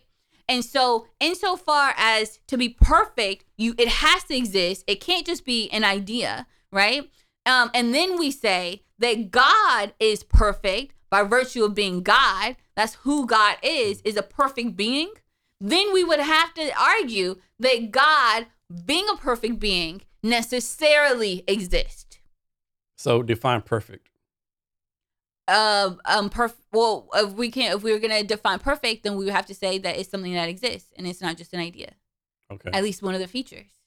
Okay. And so because perfection is defined in that way, and then God is perfect, then we would have to say then that God necessarily exists. That's just the ontological argument for God. I'm not saying that I support that or anything like that, but that's one way that people have tried to prove God's existence. There are other people who say, okay, well, we don't just need to look at the ontology, look at, you know, the features or property of God to prove God's existence. We need to look at something like phenomenology or experiences, and what are people's actual experiences with God. And if we go by experiences, some people, so for example, some philosophers, a lot of Black philosophers have argued this. Well, if God is by definition perfect, he would be good, right? And if God is, you know, is perfect, good being, then it wouldn't make sense for him to exist if we go by experiences. Why? Well, let's look at hunger and how much hunger that the world, you know, and how hungry people are, how much people suffer, you know. Let's look at things like slavery, right? Like, if God is good, he would not allow for these things to happen. He wouldn't allow for suffering. If we look at actual experiences, God must be this white racist, you know, asshole, you know, and we just go by, you know, and so he couldn't be good. But if he's not good, then he's not God, right? Because God is supposed to be, by definition, this perfect good being. And so a lot of philosophers, black philosophers, they have argued, well, you know, because of that, there must not be a God. God must not exist. And so you have all types of philosophers, yes, who will argue and who have argued that, yeah, there isn't a God. But there are philosophers like Cornel West who do believe that God does exist. So I'm actually reading this book now called The God Illusion, right? This atheist from Britain wrote the book, right? And you said this, maybe think of a quote in there. He quoted Woody Allen, this like pedophile white guy, right? Who said, he just said atheist, right? And he said, I'm not saying I don't believe in God, but there's a God he's underachieving, right? Because, you know, all the hunger, all the starvation, right? You know? Right. And of course, like Christians will say, well, like, you know, it's because of free will, right? And then, like, with God, like, what God is it? Like, you worship, right? Like, the Sumerian gods, the, you know, gods from the Old Testament, you know, all the, also, like, which God do you worship, right? Like, how do you decide that? Like, I suppose you decide, also, I think the biggest factor of deciding what God you worship or religion, like, where you're born at, right? Because I don't think there's many, like, you know, like, Muslims and, like, I don't know, like, Iowa, you know. I mean, there, of course, there are, like, but if you're born in Saudi Arabia, you're probably not going to be, like, a Jew, right? So I think, I just don't think environment or where you're located actually pay the religion, right? And of course, people will say, like, if there's a true God, how come this doesn't come to this guy? Hey, I'm God, do as I say, right? And of course, people say it's free will, faith, and all that kind of stuff, right? And then they say God stays the same, right? Well, is that true, right? Old Testament God, like, he was a ruthless guy, right? He like stoning people, he was killing people, right? And then Jesus came, said, basically forgive him for everything, you know. So it's like, it's kind of confusing, right? Right. And like, when you think about it, I had one friend in the army, she was like, she's really religious. She's like, well, I don't know if there's God, but I believe in God because like, she was explaining to me, like, suppose I didn't believe in God, right? Yeah. And then, but that's actually God, and I go to hell, right? Right. You know, so I have a good time, but I you know, my eternal life's good on, right? Mm-hmm. So when I just like worship God, have a good life, and then, you know, get reward after it. If I die, I just die. At least I lived a good life, you know. And to me, I think it's just a personal decision, right? What you believe in, right? Yeah, or not believing, right? Definitely. And I think, you know, the Christian God would, I would explain that to Muslim, Jew God would also say that it should probably be a personal decision. That's why so much in the Old Testament, God is wrestling with people like literally and figuratively and saying like, I want you to believe in me, you know? And if you don't, that's gonna, you know, it's gonna cause these problems, you know? Because if you don't believe in me and what I'm doing and what I'm about, then, you know, there's just gonna have to be some sort of consequences, but it needs to be a personal choice. So definitely, I think that it should be a personal choice. Yeah, and of course, like I don't think people realize like how close the Jewish, Christian, and Muslim religions are, right? Mm-hmm. They're pretty close, right? And, like the Muslims, they believe in Jesus Christ as a prophet, not God. You know, they believe in Abraham, stuff like that. And then like in the Old Testament Bible, like God always like talks to some random guy, right? Like you know Moses, who's like an Egyptian, right? Like he never says like a public address system, you know, hey everyone on earth. Do this. It's always like some person, and that person like spreads a word. So like my question was like, what better way for people in power to stay in power than say, hey, like what better way to keep people stealing goats than say, hey, our God commanded you not to steal, right? Yeah. So is it like, and like is the Bible the best story ever told? It could be, you know, maybe it's just a bunch of fables passed down generation to generation, you know, I think the New Testament was actually written like 400 years after Jesus died, you know. Mm-hmm. And of course, like back then it was oral storytelling, right? You know, it's just so many questions, right? But then at the end of the day, like, do you have, like, what do you believe in or not believe in, right? It's a personal decision, like you said, right? And I think too many people, of course, religion, so many people died through religion, like crusades, I read a book when I was in college called The Conquest of Islam, where Muhammad basically put people in the sword, convert or die. Yeah. I want to live, right? I'm a husbandman, right? Right. You know, things we're never thinking about doing today, right? And then it's a lot, I think. Yeah. Yeah. The question of religion is, it's a very touchy topic, especially because a lot of people have trauma over it. Mm-hmm. Because it's stuff like you talk, maybe people, I think there still are a lot of, around the world, even in the United States, a lot of harm done to people if they aren't part of certain, major religions. Yeah. I'm Roman Catholic, mainly because my grandmother was more than Catholic, right? Mm-hmm. I follow the stuff, but then all the stuff they did, fucking boys, all that kind of bullshit, It's and I think every religion maybe has come something like a stain, all the people died because of religion, the Catholic wars and Irish and England, right? It's I don't know. Yeah, it can be very destructive if used as a destructive tool. And it can also be very productive. Yeah. Very good, yeah. And that's why we have so many different movements around the world that have drawn on different religious practices, different religions, different deities, and they've been able to create amazing things from that. And so you've been Christian all your life. Mm-hmm. So is that because you're born into? Is it you're a Catholic, Southern Baptist, or just consider yourself Christian? Born into a non-denominational church community, and I would definitely say that I chose God. And that I'm very committed to loving God. Mm-hmm. And to me, that means, one, that I have to make a choice because love is a choice. Mm-hmm. And then two, I would say that in being a choice or making the choice to love God, I've made a choice to get to know God, to understand who God is. It's like if I'm in a relationship with a friend or a spouse or, a parent, right? To love them means to be receptive to the reality of who they are, the reality of what they're saying.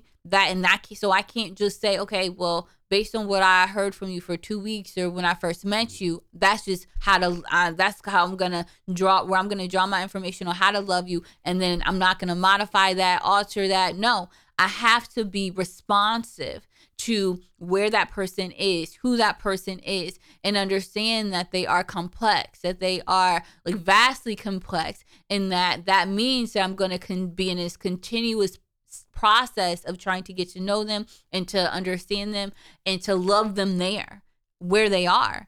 And I think it's the same thing with God, right? To love God means to explore God, means to explore different facets of who God is. It means to explore, whatever it is that God is saying, or however it is that God is communicating with me during the particular time that I'm in. And so that is definitely, it involves choice. It doesn't just involve, reading a scripture and believing in the scripture. It involves this active responsiveness to, God. Okay. Hypothetical situation. Let's suppose some being came from outer space, right? Yeah. And they have been. Yeah. Aliens. Well, we'll talk about that in a minute. Suppose this something came from outer space and somehow it proved that there was no God. It somehow proved that, hey, all this stuff we did that as an experiment. You did a big science experiment, right? There's really no God. And to convince anybody in the world there's no God, right? Mm-hmm. And so you believe there's no God now, right? No. Will that change just go along with it, right? Okay. Will that change the way you live your life? If I believe that there was no God, yeah. Because God operates as a star. So you become this all evil person? Life. No. Would you, you still be a good person. You still live life the right way, whatever that is, right? You're not going to go mass murdering people and murdering people, robbing and stealing and stuff, right? Definitely not, but it could mean that. It really depends. So God in religion, it gives people meaning. Mm-hmm. It calls people to make sense of it allows people. It's the very thing, very framework that allows people to make sense of the world. So all of your actions, everything that you're saying to me, all the way that I can, the ways in which I've interpreted our relationship and everything that has transpired, that's all being filtered through my framework, which is my religion. Everybody has a religion, you know, even if they don't believe in God, but mine does have a God. I mean, atheism is a religion, right? Right. And so at the point where, you know, I've lost my framework to make sense of things, now I have to go back and I have to be like, okay, well, how do I make sense of Jason now? How do I make sense of everything that Jason told me? But then I have to do that with everything in my life. And that can be a very scary experience for people. And it can even birth things like nihilism, you know, where you say there is no meaning. And from that, maybe you do start doing fuck shit, right? Or it could be a situation where you're like, okay, there is no meaning. I'm going to be like Nietzsche. So let me stop real fast. Yeah. That'd make a great t-shirt, doing fuck shit. Yeah. Well, I mean, that's what you're talking about. Stealing and whatever. I mean, if stealing is bad. Yeah. So let's suppose like God did come and say, I'm God and all that kind of stuff. And, you know, everyone, okay, you're God. So do you think everyone will worship him? Like, will some people like reject him? Like, what do you think would happen? Like he said, you know, I came back. I'm tired of all this religious fighting. I'm the one true God. I'm the God of Muhammad, Jesus, of Abraham, blah, blah, blah. I'm the God of the Hindus people. I'm the God, right? Yeah. Stop this bullshit and worship me, right? Yeah. I think half the people would have people like, no, you're not. I wonder if God would say, worship me. And I think the reason why I asked myself that is the brothers. Oh, I can't remember. It's like Brothers Karamazov is this one philosophical text written by this really cool Russian dude. I can't remember his name right now. But he creates this story, this famous philosophical allegory that kind of goes through the same thing. But it's set during the time of the Spanish Inquisition. So, you know, people have murdered people for not believing in God, all of that. That's kind of where it's set. And then Jesus comes back. Jesus doesn't say that he's Jesus, though. Jesus is just kind of like walking around. And everybody knows he's Jesus. Why? Because he's doing the same shit. You know, he's tailing people, all this other shit. And they just kind of have that vibe. Because if God were going to come down, he wouldn't just feel like a normal person. He's going to feel like God. Right. It would have the vibe. And so in that story is really interesting because the leader of that time, they see Jesus, see the work that he's doing. And then they take him to this prison and where they ask him all these questions. And the whole time the person is like the leader is super upset, super angry with Jesus.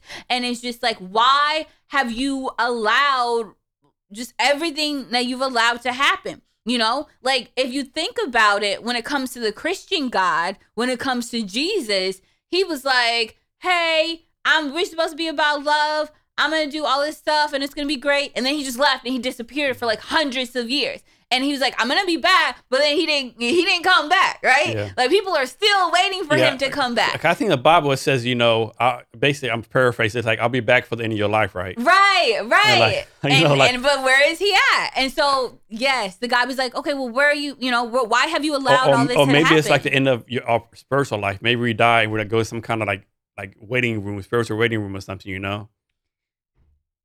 Like, what are you saying? Like, maybe Jesus is there to meet us there? No, I'm saying like, you know, like we die our natural life, right? Yeah. But when Jesus said end of your life, he didn't mean end of our physical life. He meant like, you know, end of our spiritual life, so to speak, right?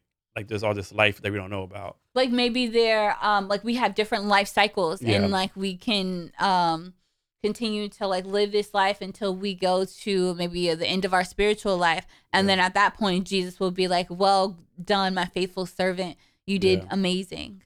Yeah, I think of the Bible, there's so many inconsistencies, right? You know, like they said, like, you know, back from your life, you know, it's, I don't know. It's, the Bible is interesting to read. And one thing gets me too, like there's so many people that would like say they're religious and stuff, you know, a lot of preachers like, but have you read the Bible? Probably not, right?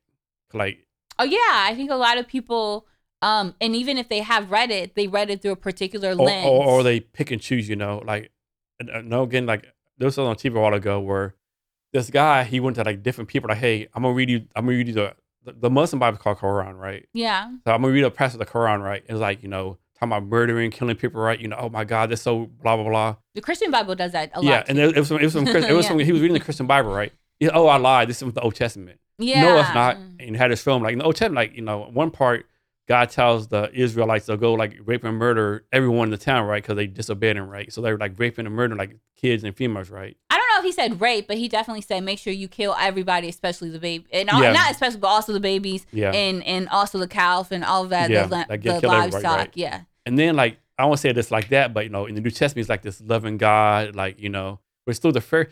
A lot of people get the Pharisees, a lot of criticism, right? Because they, like, if you're a Pharisee, right, you use the Old Testament with God, and then Jesus comes, like, who are you, right? Like, you're some random dude from Bethlehem or whatever, like, saying you're God. Like, no, you're not, right? So, like, but Jesus, like, you know, it's a new way to doing things, right? Yeah, and it's like a, you know, that's like, of course, it's like a 500-year snap, of course, you know. Right, and then it's like, so how do you make sense of this different God? If God is, you know, not supposed to change, you know, and he's just supposed to be like, this being, like God, how like, do you make sense of like, different... I'm forever or something like that, you know, the Omega, I'm never changing up. Then, like, obviously, that's a big change for me, like, right, you know, killing people for touching a pigskin, you know, or pig, you know, the versus, you know, like, forgiving everyone. Dying for them. Yeah. Not just forgiving, like dying for them, and then telling everybody to model after me and die for them too. Yeah. Can you imagine, like we'll say, let's imagine a Jewish priest in the Old Testament was found, talking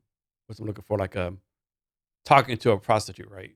Yeah. But in Jesus, you know, one of his people was. Right, right. You know, in the Old Testament, that priest would like, got, you know, beheaded, like, you know, killed, right? Stoned to death.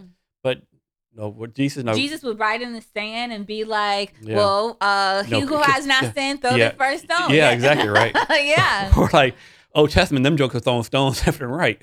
Yeah, for me, like the way that I make sense of it, and this may not be the right way to make sense of it, but the way that I make sense of it is just to say that, first of all, I think to not impose or project other people's understanding of God onto the meaning of what God has said about himself or themselves. And so that means that I'm going to understand God. And also, to do that. And then also to understand that God is an infinite being, and being an infinite being and this like infinitely complex being with so many features to it. You know, I can't just say this is God. I can't ever box God into something. I have to understand that God is infinite, and I can't just understand him. And so if God is changing or something like that, maybe it's not that, or it appears like God is changing. Maybe God isn't necessarily changing. Maybe I'm just understanding a new facet of God, or I'm relating to God in a different kind of way. Or maybe, like, you know, God changes based on our ability to accept different things, right? Maybe Old Testament God did things so we could accept it, right? Right. Now our brains are changed, and just like now we can, you know, accept different things. Like that could be enough. And I think, you know, and it says that, you know, in the New Testament and in the Old Testament, like God is preparing people's hearts so that people can consume Jesus. And he literally broke his body, and he gave it to people, and he served it up to people, and he served it to himself, the body of Christ. And he did it in a way where people, or at a point rather, where people were prepared to consume him, where people were prepared to engage with him. And so that definitely makes sense. I think too, on the topic of just this, you know, understanding God, I think, you know, and the differences in between the Old Testament and the New Testament, I think that's why you have Jews who are like, no, I can't mess with it. Maybe Jesus is a prophet, but this is a completely different person. He's doing some different stuff. There's a whole different vibe, whole different, you know, complexity. Like this is like, you know, like the rules are changed too much. Yes. The rules are changed, like totally, right? Yeah. Like forgiveness. What's forgiveness? Right. Like I have a bag of stones in my backyard, like in case I need to stone someone, right? now you're telling me to throw the stones away? Like literally, I didn't feel like I got it until I watched that one show. Do you know, it's Handmaid's, have you seen Handmaid's Tale? I've heard about it, never watched it. It's really, you should watch it if you have time. But they like literally go over the scene where they're like throwing stones. Mm-hmm. They do that like weekly. Mm-hmm. And so I really see it. And so you're like, oh, this is what I would have to do. So we talked about aliens a little bit earlier, right? Mm-hmm. Let's suppose that we could prove aliens are here, right? Well, we have. They literally came, right? Yeah. So since aliens are here, does that prove or disprove there's a God? Because like in the Bible, it says, no, God, you know, there's one God, you know, only earth, right? We're only chance of life here. There's a chance of life anywhere, everywhere. Like, does that God, like, that's like really increase the out of God being real or like?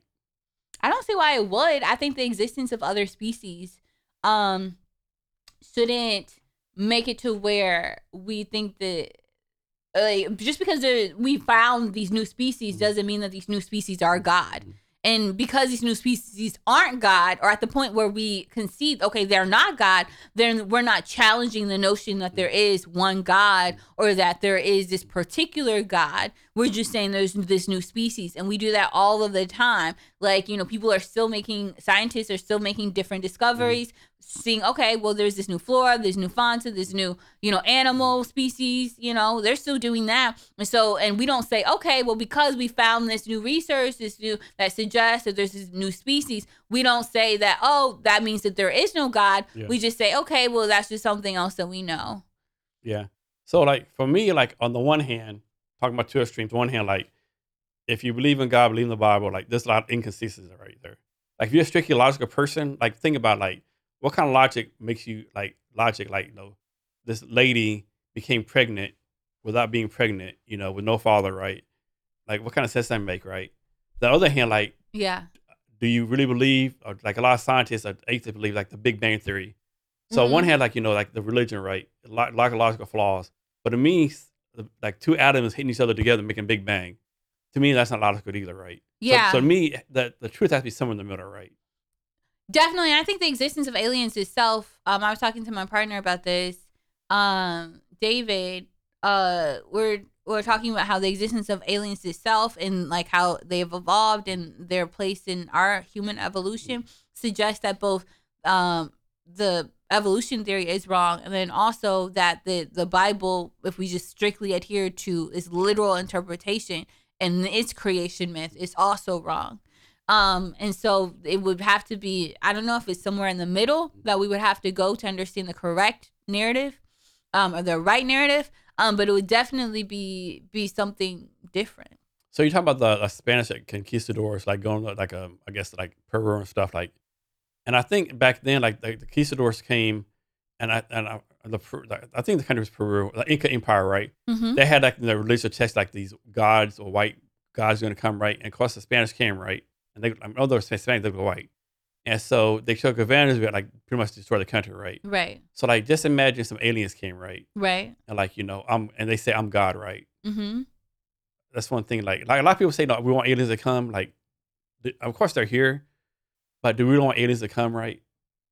Do we want aliens to come? Are they going to be benevolent or like benevolent? Yeah, or, like. Yeah. Are they going to like destroy us and like, you know, like make us slaves, all kind of shit, you know? Yeah, I think that fear is something that anyone who is born and raised in a colonial imperialist, you know, what happened in general about it. Like, I think we have that kind of fear in general, whether it's towards immigrants, aliens, you know, who we, you know, so that fear definitely makes sense.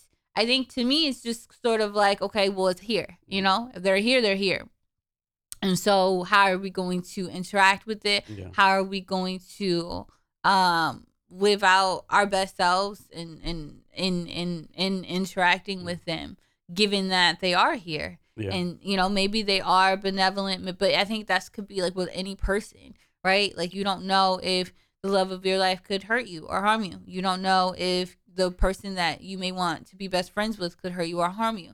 But you still kind of work with it because that's just life. That's just what life is. And you got to either move in fear or you got to move in some other sort of ethos.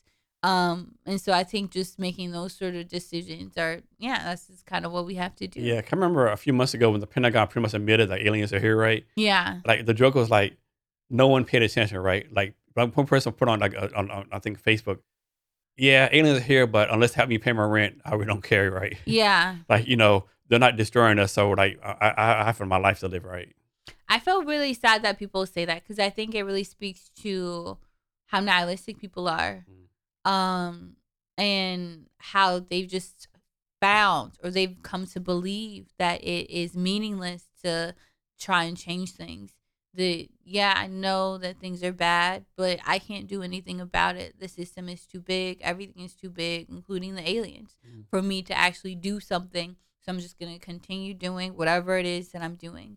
And I think Yeah, I mean, to me, that's really sad, because I think whether we're talking about aliens, whether we're talking about our communities, our government, I think people should have this sense that they can change things, that they can not just be beings that are acted on, but beings that act on things in the world and can change the world. But because people don't have that sense, I think that that's kind of where they're at with it. And also, I mean, I think there is kind of like some, it makes sense intuitively to have that disposition, though. Because, I mean, if the aliens are here, they're here. And either they're going to kill us or they're not. I mean, they haven't killed us yet. I mean, at least not that we know. Right. Yeah. So I'm not going to be worrying about it. You know, I'm going to worry about what I have to worry about today. And then whatever happens tomorrow, I'm going to worry about that tomorrow. Yeah. I get that. So there was Dave Chappelle did a skit on his show, right? And it had alien buying, right? And like the Earth's gonna end in 24 hours, right? Yeah. He said, I'm gonna introduce you to things they call some alien name, right? Hey, this is so and so. He gave us iPhone, you know, all this stuff. He gave it to us, right? Mm-hmm. And hey, everyone's gonna die in 24 hours except for me. I'm going to this own planet, right? So maybe aliens came in the 1700s, gave us all this technology, who knows, right? Definitely, I think. From what I've heard, the alien that does exist, or that we have found out about, that they've literally said we were here before, and then we left, and now we're back. So I had a guy on the podcast. Actually, he you might have met him at the pitch competition we did at Alec Mosloff. Okay. So he was telling me on the podcast when he was on the Sumerian, the Sumerian religion, the gods, right? They believed that aliens came and put their DNA in early humans, right? Mm-hmm, because of that, humans transformed basically apes to the humans, right? Mm-hmm. Talking about DNA splice and all that kind of stuff, right? Yeah, yeah. I don't know. That's some crazy stuff. There's some crazy stuff out there, right? I mean, yeah. It's a lot of crazy stuff out there, right? Yeah, I think for me, even bigger than the aliens is just how are we going to, what are we going to do about climate change? How are we going to love each other better? How am I going to love myself better? You know, I feel, not even just bigger, it's just in addition to that. And I feel there's all of these big questions that all of us have. And in addition to, is a pandemic going to get worse? And we're going to have to go back online, you know? And really just being present to those issues and not just moving day to day and just keep going and being okay, I am this human being who's been created in this time period, and during this time we're going through all this stuff, and so I'm experiencing all this stuff, and what does that mean for me, you know? All right. I think that's I want to be able to take time and do that, and that includes the aliens and all of that, and just to reflect. Yeah. So next question for you, and David, you're listening. Listen to this answer. So what makes you happy? Oh, that's funny. Oh, that's cute. Take notes, David, if you're listening. What makes you happy? I feel like he has a good understanding. Mm-hmm. I would say God, connecting with God. I really have a personal relationship with God, and whenever I connect to the Spirit, I feel not just happiness, joy, and love. And an understanding of where I'm supposed to go.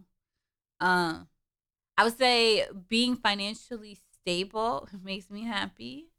And not just stable, but in a really great, you know what I'm saying? Yeah, that's kind of important. That's kind of important. Yeah. Yeah. But mostly I feel just teaching. And that's my heart. Teaching's your passion, right? Yeah, I love. Specifically teaching philosophy is your passion. And just creating spaces of belonging with people where everyone understands they're of value and they're not disposable. Because there's been so many spaces I've entered into where I had this sense where I could be as disposable, especially in workspaces, you know, and in spaces where I needed to make money. And so just creating alternative spaces, cultural counter spaces where people really understand that where love is the foundation is my goal, and that is where I feel that's where I'm at my best and where I'm happy. So what's your of course we'll talk about Black Muse in a minute, but as far as you being a philosophy teacher, what's your goal with that? Is it goal to be a philosophy teacher at Harvard, the head of a philosophy department somewhere? or is it just give your students the best experience possible? I don't know if either of those experiences would be my goal. I think when it comes to my students, it really is just to meet them where they are and love, and to create a space where they can play with ideas and where they gain the strength, the courage, or they enhance the strength and the courage that they already have to connect to reality, to be present with reality, to explore reality, and to build something, build a wisdom from that, and to share it with the world, and to find effective ways to share that with the world, and to do that in community with other people who are also grounded in love and just this spirit of confluence. So I think that is my goal, is to create spaces where students can really build something, where they can be creative and they can really build and to create work that they're proud of. So in college, like most people go to college, they want to make all A's, right? Mm-hmm. So they study. But you actually learn your most valuable lessons by failing, right? Of course, you can't make all A's and fail, right? So how should people balance like doing the best you can and still like learn lessons of failing? Cause like if you make an A, you know, everything's going pretty good, right? But I won't say fail the class, of course, but like maybe you struggle, right? It's like, how do you like balance that? If that makes any sense? No, I think that does make sense. I don't know if I would agree that in college people have this desire to make A's. At least my classes. Yeah. You probably, because you know you had that experience. You went to the University of Oklahoma, right? Yeah. And then when you were ready, you were like, okay, I'm gonna do this. Yeah. You know, and so you were like, okay, well, if I'm gonna do it, I'm gonna do it right. Yeah. And so you had that kind of disposition, I would say. So I've taught a lot of different universities. I also taught teaching at universities, like through the University of Houston, Clear Lake. I've taught in prisons, and just different educational settings. And so different people have different goals. So if I'm at UConn, primarily white institution, yeah, they're going to be like, bitch, give me an A, you know. Yeah. And that's going to be different if I'm at TSU. And if you don't, their parents going to fucking do stalk you online or something probably. No, I don't really have that much interaction with parents. No. I'm just going to get like super nasty emails from students. Mm-hmm. And like, get a one-star review on the teacher surveys, whatever. Yeah. And they're going to report me. Mm-hmm.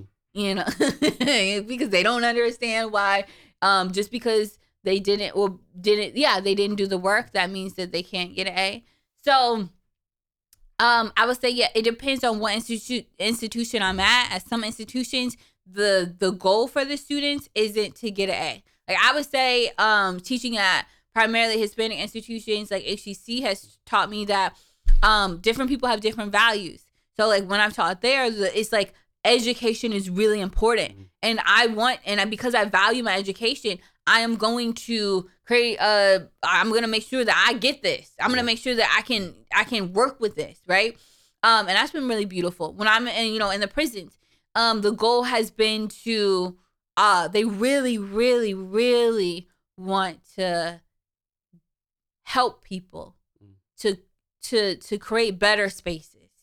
I've seen that all across the board.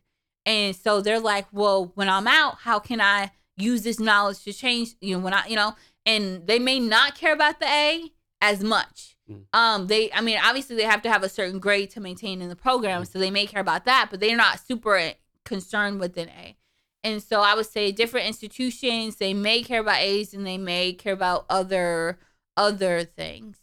I think in terms of just dealing with students who want A's, I explained at the beginning of the semester, hey, if you want an A, this is what is required. Do not come to me. Do not. And I said in this exact voice, do not come to me asking at the end of the semester, just telling me, oh, I want an A, because you're not going to get one. And actually, if you say that, it's going to irritate me, and I'm going to send the exact email. I show them the email, This is an email I'm going to send in response at the end of the semester when you ask about getting an A. I'm going to send, okay, this is exact. This is what is required to get an A, and if you haven't done these things, then you won't get an A, you'll get this grade, you know?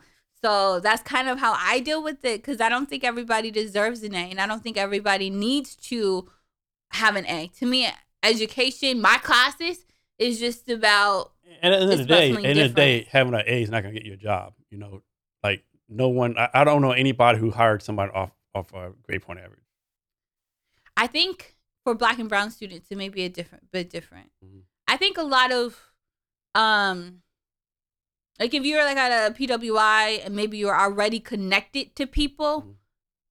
Maybe you're connected to certain programs, organizations, the university has resources, mm-hmm. you can get a job because your professor or someone there has resources to connect you. Yeah, but that's networking, not grade point average though. Right. But if you're at a Black institute and maybe your university does not have that resources. And so a lot of companies, they're not going to necessarily hire you like they would hire someone who's went to the University of Oklahoma. And so maybe in your mind, the thing that you need to get is an A, because you don't have that resources. You can't network like that. Well, like I'm saying, and so you're going to have to try and, or at least the students think they need to get an A. Maybe so, but I don't know anyone who, like, doing the resume says, I don't know anyone who made a hard decision. I'm going to hire Jason over Tom Brown because Jason has a 3.7. This guy has a 2.5. I've never seen that happen. Really? I maybe it depends on, like, what the field is, too. Because I would say, like, if you're in a field where... you know, the knowledge, like you have to be able to do certain things. And if you have a 2.5. But grade point average doesn't prove that.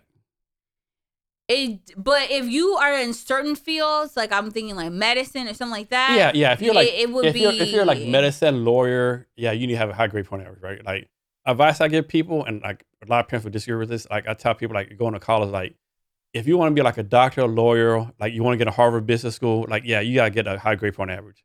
But if you just want like have a regular life, just to like get a business degree, like C's get the degrees, right? Like get the degree and enjoy college, right? I think there's more goodness in college, like socializing to an extent, of course, right? Like example I give, like pose like someone has like an A average in history, right?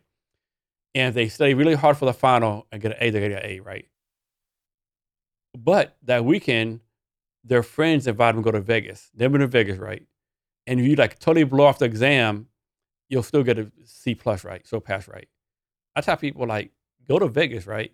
Get that experience, right?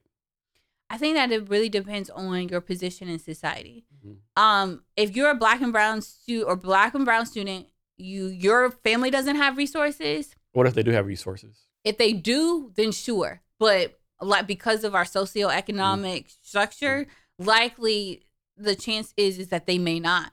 And if they don't, and they don't get that A, I wouldn't say that for them. I don't think you can. Wouldn't it be better for them to go? Wouldn't it be better for them to go to Vegas with 10 of their friends and hang out? Because the friends might be like, you know, like well off, not know people, right? I mean, if they are at an HBCU and they're interacting with other students, I didn't think about that. Something like that. Then I'm not sure if that's, or even if they're at a community or maybe they're not, their college isn't even like in the top, you know, then, and there's an issue when it comes to resources. I think like whatever you can do, make sure that and so that includes, because it's not just about the A, it's about the recommendation letter from the professor. And if you just decided not to go, you didn't communicate with the professor, you didn't try and work anything out, and then the professor, you are in a position where, you know, the class is over and you have to ask the professor for a recommendation letter, and you can't because you just skipped class and you didn't communicate, then not only are you in a situation where, unlike certain students who can network and they just have access to the CEO or whatever, and or their parent, their cousin or their a family friend is just saying, hey, you can get an internship here. Unlike them, they don't have those connections. They can't network like that. And then now, not only can they not network, now they can't even get a recommendation letter and they have a C.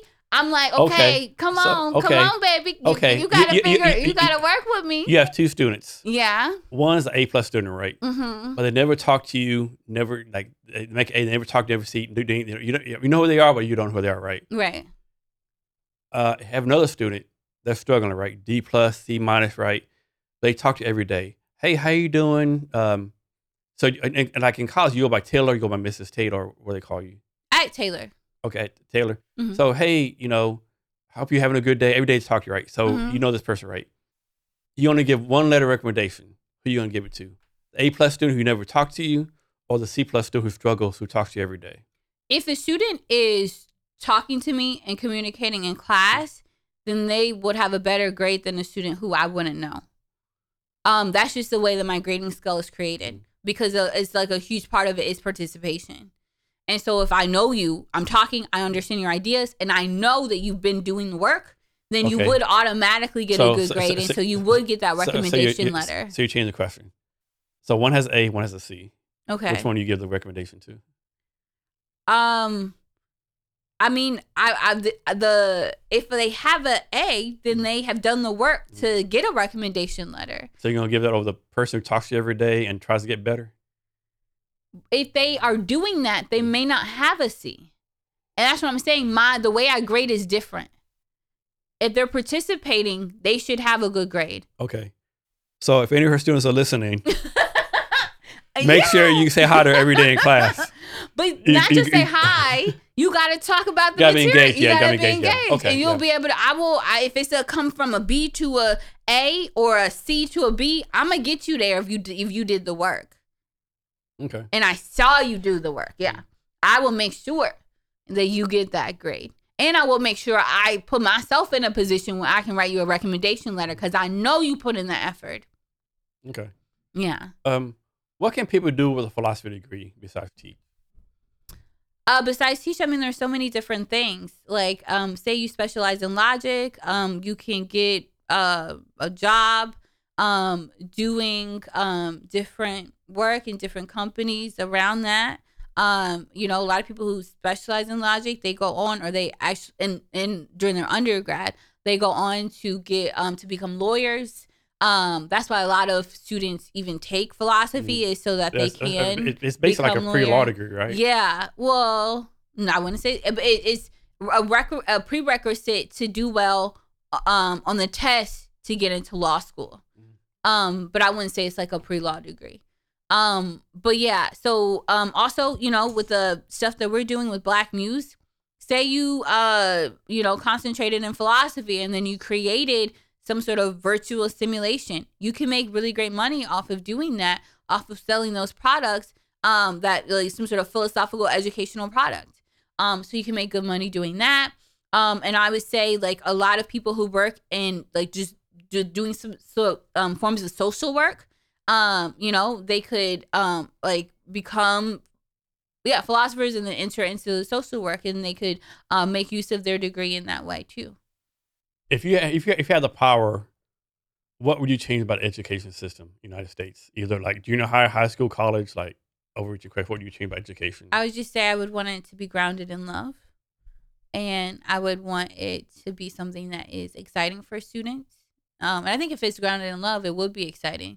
And if it's grounded in love, it would encourage deep paideia. It would encourage this reflection of the soul and this reflection, deep reflection of reality itself.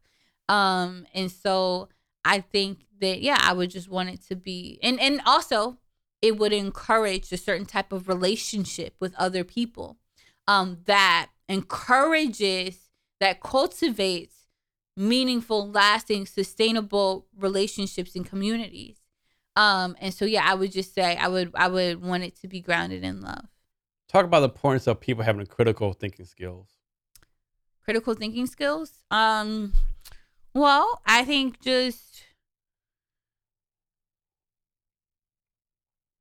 people should, in whatever it is that they do, they should know why they're doing it. Mm-hmm. They should understand how it connects to their purpose. They should understand how it connects to the overall big picture. They should be able to do that, and they should have the research skills. They should have the intellectual humility, the intellectual courage. And all this is involved in critical thinking to be able to do that work. If you don't know that and your education is fragmented, if you don't really understand like what you're doing and why you're doing it, you're not going to enjoy it. And also, you're going to have a limited understanding. And so you're just going to be restricted in general. And so to kind of get around that, you know, develop those critical thinking skills so that you can enjoy life and enjoy education. Do you think everyone should go to college? No. Why? Why not? Some people don't need to go to college. So like with Black Muse, there are a lot of students coming through Black Muse who they may not need to go to college. Say that they specialize in quantum literacy, which is this really hot field now. A lot of people are doing a lot like in the field of quantum literacy. So say they do that, right? And they can do that without getting through Black Muse, and they can do that without getting a certification. It's way less expensive, and also they learn a lot. Then it would probably be better for them to do that. Maybe they have to pick up a certification or two through the process, but they would, if it leads them to be more successful, it will be better. And so what people do in deciding whether or not they go to college is really just going to be based on their needs and how much money they want to make and just what they want to do. And so if there are opportunities for people where maybe they don't have to go to college to do what they want to do, or have to go to college to experience whatever their version of success is, then they should definitely not go to college and do whatever that thing is. So is there a philosopher, living or dead, that you would like to spend like some time with? We talked about Cornel West a lot. I would say Cornel West. Before I probably would have said, before Bell Hooks died, I would have said Bell Hooks. But who's Bell Hooks? Bell Hooks, very famous Black feminist. Okay. Oh, famous in the Black feminist circle. Okay. Also did work on pedagogy and other social sciences and stuff like that. But yeah, I would say. So those two. Yeah. Is there like so there's all these like different styles of philosophy. Is there a certain philosophy like you, I won't say believe in the most, but like you follow the most, or like you're drawn to the most? Existentialism. Okay. Yeah. Can you give us like a Dummies 101 what that is? Yeah, definitely. So like just thinking about life's purpose, life's meaning, what should I do? Why am I here? And also thinking through questions around human identity. So who am I? What does it even mean to be a human? You know, if you're thinking through those sort of things, if you're concerned with those sort of topics, you're basically doing existentialism. So what's a type of philosophy that like they have it totally wrong? Totally wrong. Yeah, like this philosophy, like believes in this, but like, okay, this is not right.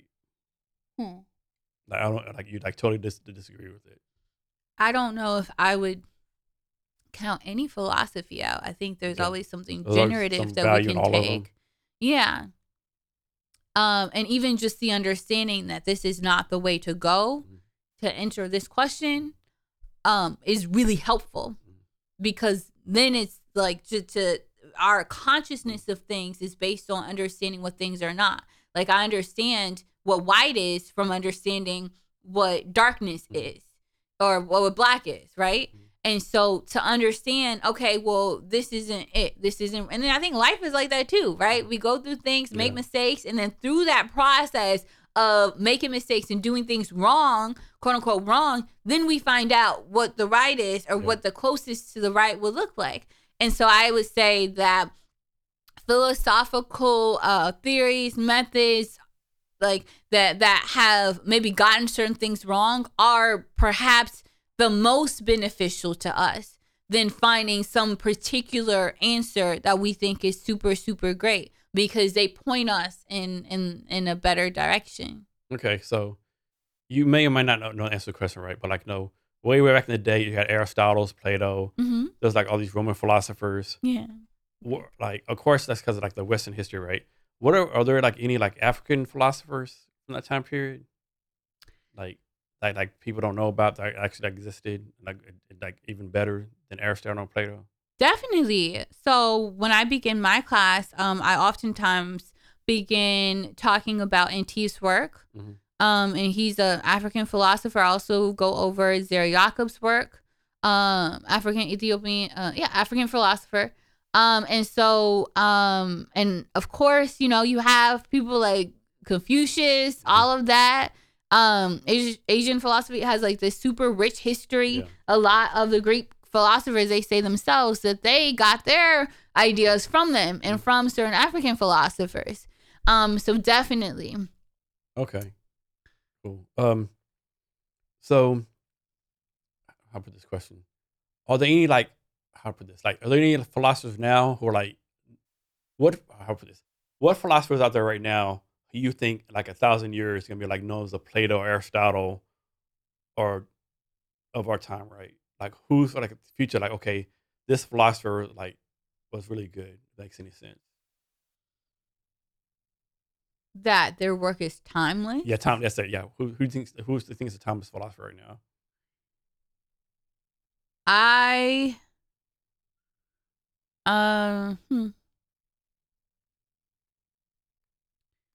What I would say is that it would depend on. So right now we're in this like very peculiar position where different disciplines and fields are being created because there's more openness to what we can learn and what education is. And so because of that, this sort of position that we're in, and people are developing different ideas and they're doing it and developing disciplines in a very unique way. I'm not sure what's going to be the product of that. I'm not sure what's going to be the result of that, what people are going to come to think of as important to learn or as important to learn. And I'm not sure also the standards of the disciplines and how, and what they're going to think about in terms of methodology and what kind of methodology is important.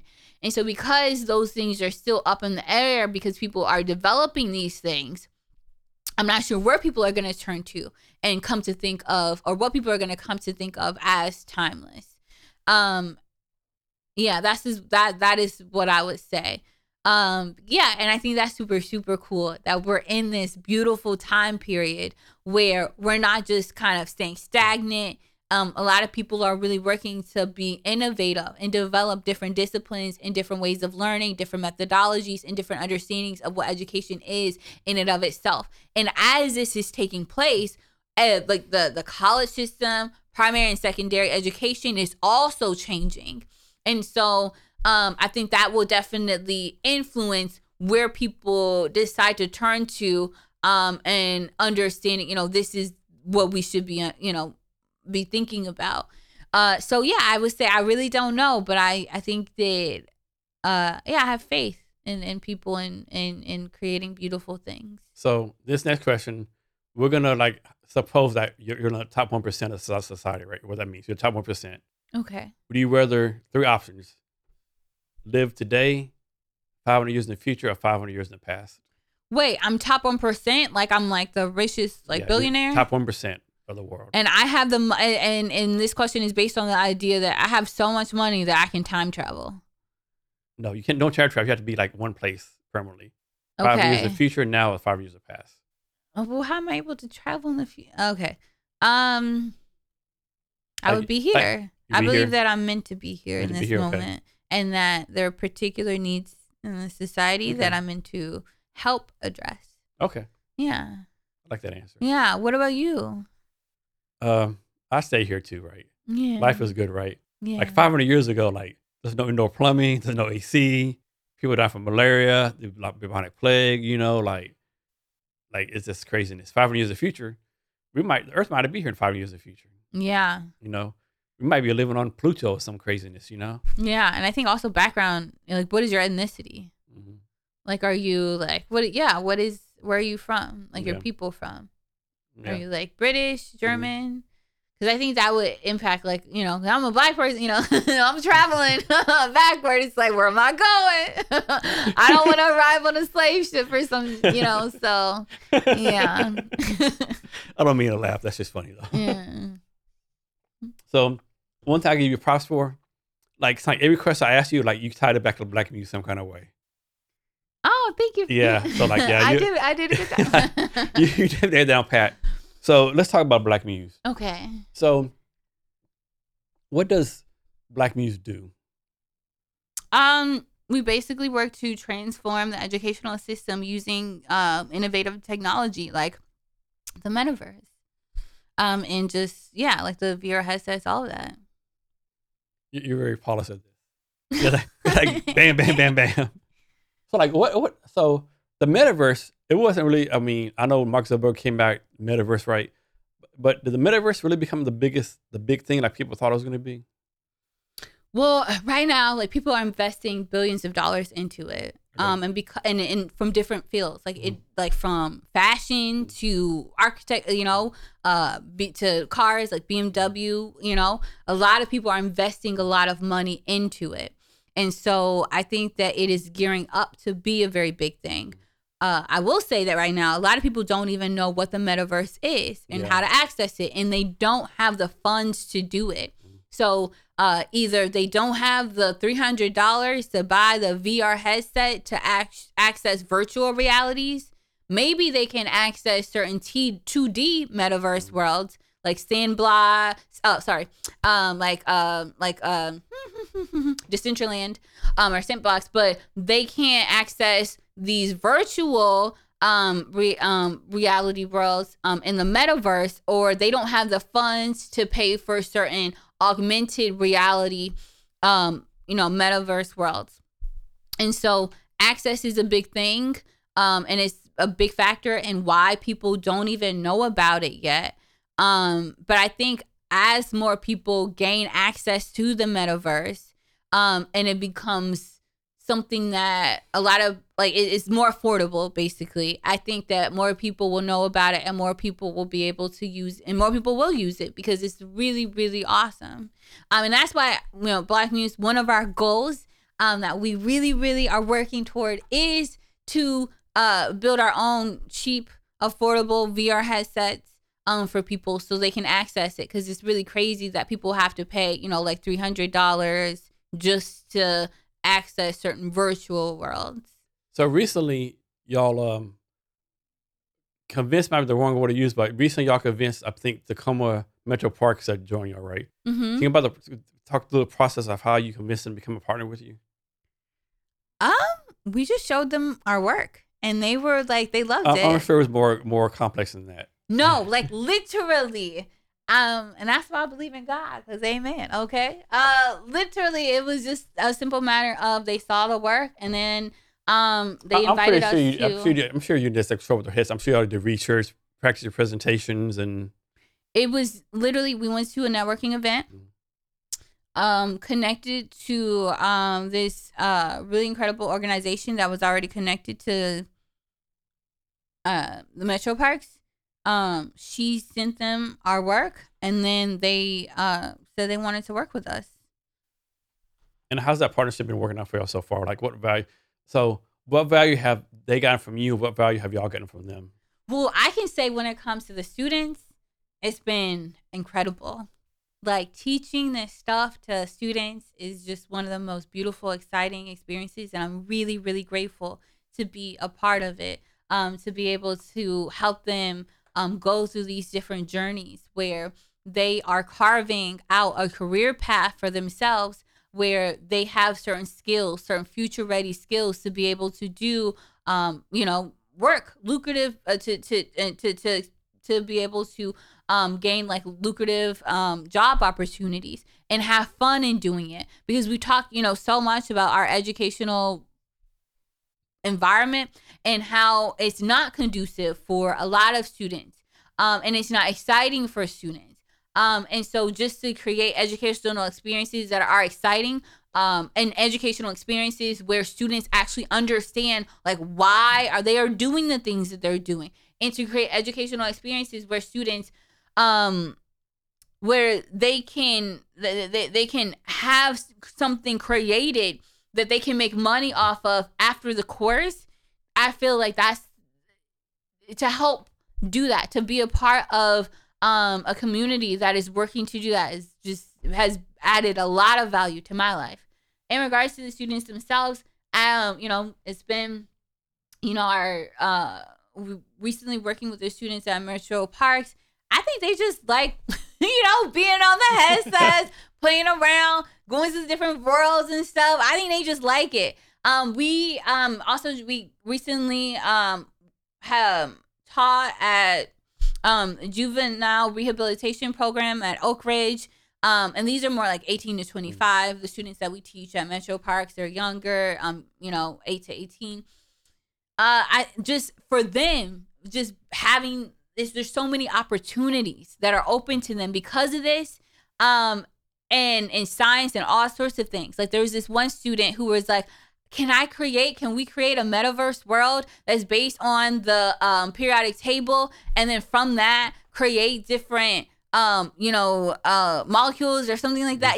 There's all sorts of opportunities that are being made available to them, and I think that it's adding value to their lives in that way. But then also it's adding monetary amount of, like, money, help me, Jason, monetary value to them. And because we're going to be doing a business pitch competitions at the end of the course that we're doing now. One of the organizations that David is, he's a co-founder of Black Muse, that he's connected to, they're doing a business pitch, where students get a $250,000, or a possibility of doing that at the end of it. And then we're going to try and do like a competition of our own for the students. So they have, a lot of different opportunities that are adding value to their lives and the lives of their communities. So we're going to back to Black Muse, right? Mm-hmm. But I was just thinking, this came out of my head, like most kids are creative, right? Or have creative. You ask that question, like how many times has creative been killed in school, where like a kid asks a question and the teacher like, that question is stupid, that question makes no sense, or like, be quiet and like just listen, right? That happens all the time. That's a shame. Yes, and especially to Black girls specifically, and Black boys, where like we're seen as aggressive, we're seen as doing too much. And you have a situation where when we look at the demographics of the teachers, they're mostly white women, and that's great. But it's like they don't necessarily have experiences of working with Black kids who are super curious. And so oftentimes they'll really get shut down. But of course, this is not just a race thing. This is happening all across the board. And that's why at Black Muse, we like literally. So you did again. Give your props. Just randomly threw Black Muse in there. No, it's not a connection. That's what I'm talking about. It's not a connection. No, that's a co-founder right there. No, it's literally like we. Be like, hey. What do you think about apples? Well, apples, we can do a metaverse section on apples with Black Muse and blah, blah, blah. No, I promise you, like, in creating Black Muse, we sat and we talked about the educational system. We sat and we talked about a lot of what we talked about, and we used certain experiences that we've had. So David, he has like so many different years of experiences in teaching, and I do too. Like I specialize in philosophy of education, and we came together to create a different kind of educational environment. That's our main goal. And we're using the metaverse and these other tools like the VR headsets to do that. But our main goal is to create an environment where people's curiosity is satiated, where they have questions and they can explore those questions and they're not just shut down. Like that is the goal. And that's literally why we have and I can show it to you, in our philosophy of education that we provide all of our instructors that teach at Black Muse, we say, hey, the goal is not to get them to do this or that thing. The goal is to have them to explore. And so even if they don't have a perfect understanding of how to code or how to do this or that, as long as they the experience was exciting for them, and they were able to settle into being these curious beings who have questions, and really take ownership of that. Like that, we would say that you're doing a good job. You're successful. So the next question next few questions will be kind of personal. Mm-hmm. So you and David became partners before Black Muse? Yeah. Okay. So, and y'all decided to co-found this company, right? Well, I would say David was working with doing this work a couple years before. Okay. But he was doing it through the state. And so then when we came together, we started to create opportunities outside of the state that are connected to the state. And so we're still going in to do work with the state, still work with DVR, work with students on IEP plans, special education students, like we had before. But the work that me and David are doing and that we've really created with Black Muse is mostly focused on it's doing like more public work. So being y'all in a relationship mm-hmm. and the co-founders, has that made y'all relationship stronger, weaker? How's that worked out? I would say definitely has made us stronger. I think so. David is like the first like partner I've had that I've lived with and just like serious relationship, you know? Mm-hmm. And so I came here, moved here with him after being together, you know, for the time we have been together, and it was different for me. And then also, you know, I'm telling you, you know, I'm coming to Washington where the trees are all large and shit. And so it was just a lot going on. And then we're like doing all this work together. And David, I don't know if I can say this. I don't know if he'd be upset with me saying this, but he has this thing of saying but he's like really big about, you know, let's do the thing that's loving. And he's so loving and so caring and so nurturing, right? And for him, that means, you know, if we're talking about business, if we're talking about relationship stuff, anything, and he has the energy to be able to do it and the skills. I would say for me, because I hadn't been in a relationship and I felt like everything was like very foreign for me. It was like, okay, well, if we're going to be doing this, and we're literally, like we said, for Black Muse, we have these goals of transforming the educational system through this platform. I'm going to put everything I have into this. And so it was really difficult for me at first to kind of maintain that balance and to be like, okay, well, to kind of switch over. For him, he can kind of like flirt and have a business meeting at the same time. And I'm just like, okay, we doing this, right? And so I think that was kind of difficult because I didn't want him to feel like, oh, he, you know, I don't care, mm-hmm. but I'm just like in that mindset. And it's just kind of like having to learn to kind of be in the moment, have fun with it and all of that. And so I feel like I really learned that. And also I think that he learned a lot too, in terms of who I am, how to communicate effectively, and all of that. And so I think through the process, even though it has been difficult, or there have been certain difficulties, we've learned a lot. We've learned from that. We've made a decision, I think both of us individually, not to fall back on, okay, well, I fucked up in this place. Maybe I didn't communicate, or, you know, or maybe she felt, or he felt this type of way, you know, not to kind of go back, but to just learn from whatever our regrets are, and to just, every day is new, every moment is new, and to just use the knowledge that we have from the difficult lessons in those moments, and to just love each other and to have fun. So, and how many people on your team besides you and David? There's two other people, okay. Two other instructors. So like suppose in the future, like suppose you have like 50 people in your company, right? How do you keep people like how do I put this? Like how do you keep people have the perception of like you and David always have, how do I put this? Like, how do you keep people like playing like mom versus dad? How do you keep people from like, you know, like, okay, no matter what, David's gonna support, you know, Taylor. Taylor support David. Like, how do you like keep the perception away? Like, how do you keep people like? How do you make people like believe? Okay, if I go to David, he disagrees with me, I can go to Taylor. And even though Taylor's married to David, Taylor's like, okay, you know what? You're actually right. Let me go tell David. You're wrong. This employee's right. How do you work through that? I feel like this would be a question that David would be really great at answering. I would say, I haven't thought too much about this. And I would also say that for me, it is something that I know I want to think about more, because in my classrooms, people can kind of see me as a mom. And I don't know if that's just me being a Black woman and being socialized in a certain type of way to kind of give certain things and have people. But I that has been a problem for me, because it takes a lot of energy. And so I'm really committed to understanding, having my students understand, hey, I'm not your mom, you know, I'm here to help you and equip you with these skills, but I'm not your mom.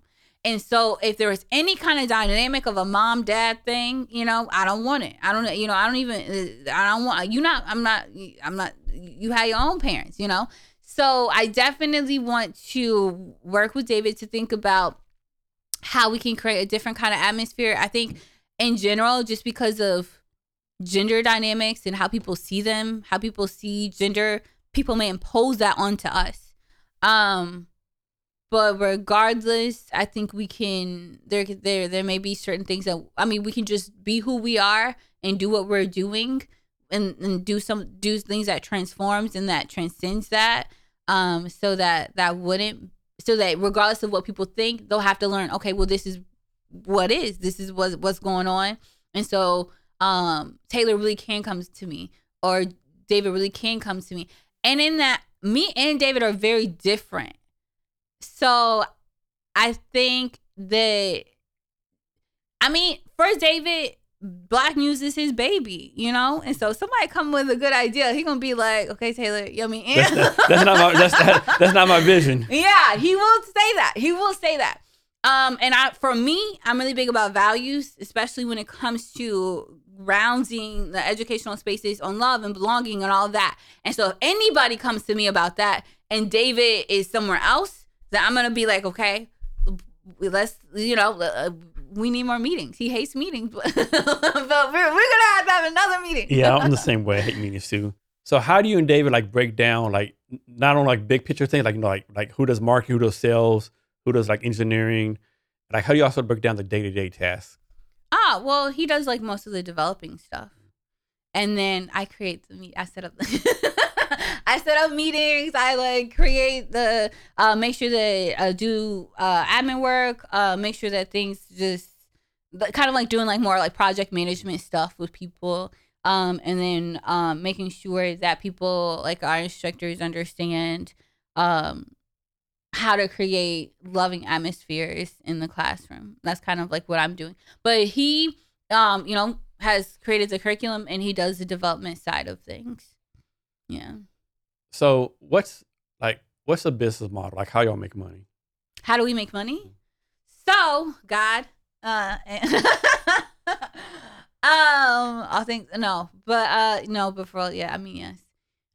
I really feel like we've just been really blessed. A lot of stuff has like that we've done has literally kind of been like how we talked about with Metro Parks. It hasn't even been people asking, doing like extensive interviews with us or anything like that. A lot of what we've been able to secure, like in terms of contracts, has been, it's almost like dropped into our laps. You know, people just kind of see the work and they're like, okay, I want to work with you. And so I think that it's been God in that way. But in terms of just like our strategy for it, going to conferences. So we went to the HBCU conference. Actually, it was for HBCUs and minority serving institutions for quantum literacy. And we went to that conference, that workshop, and we made a lot of different contacts, and positioned ourselves to do work with them, and also just reaching out to different universities and other businesses that we network with to see if maybe they want to have us build a world or product for the metaverse.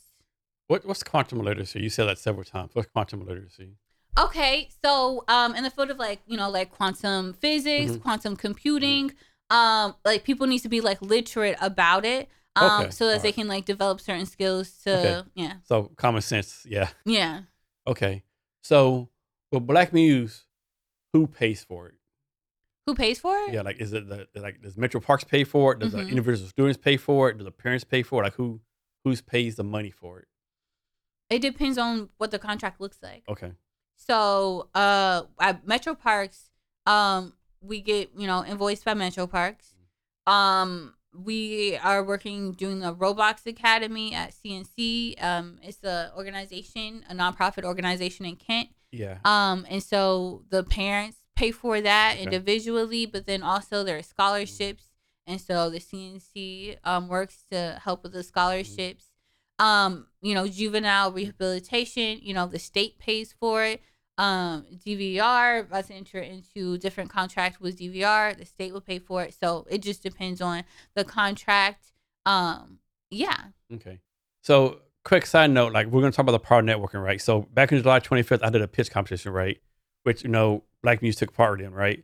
One of the judges was Aubrey Schenholster, who's like the board of director of CNC. Yeah. Who like, and like, you know, like, it's funny how things work out, right? Yes. That's what I'm saying. God, look. Yeah. Yeah. Yeah, so I'm good. I'm glad like that a good relationship like that worked mm-hmm. out, right? Yeah. But I go to the pitch company like this one company did like improve some kind of someone got a job, someone got a customer, right? That's the other thing that matters, right? Yes, Yes, I will say like that was been one of the best experiences for us. It came at a time where, you know, we were had certain opportunities, waiting for certain opportunities to come through, and just kind of like, okay, well, where are we at with things? And so it was just like really great to be rewarded for work that we had done, and then to make those connections there was so amazing. But then just the whole experience, you know, I think of putting together our pitch and doing it and seeing other people's pitches and just, you know, and that's, it's kind of nerve wracking, but then it kind of shows you kind of some pointers of, you know, how we should be doing things, marketing strategy, where we should, how we should go about doing things. So it was just a really, really phenomenal, amazing experience. So it was so funny, right? So they announced a winner, they advanced, like, y'all won the community award, right? So Karina announced the community award. They was clapping like they sat back down. Like, David, come up here. Like, y'all come up here and get you know. It was so funny, like, you know, community award, community, you know, Black Muse. David, like, he sat back down. Yeah. That was so hilarious. Yeah. He's so cute. Yeah. So, with Black Muse, who is y'all, like, perfect customer?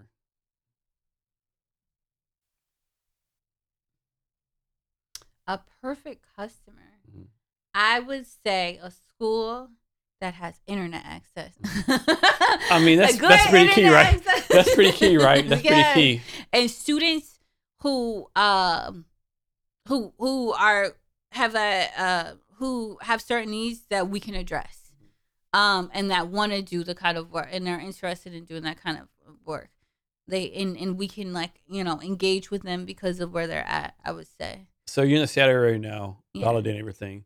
What's the growth like? Are you going to go to Houston, Texas next, Denver, Colorado next? What's the growth plan? Right. Yes. So right now we're working to get contracts in Texas and California.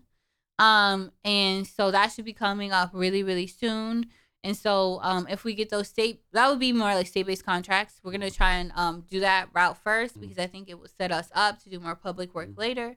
But if we can get contract through the state to work with the schools, and, you know, the state will be paying us to do this work, and creating the space so the students could experience high quality education.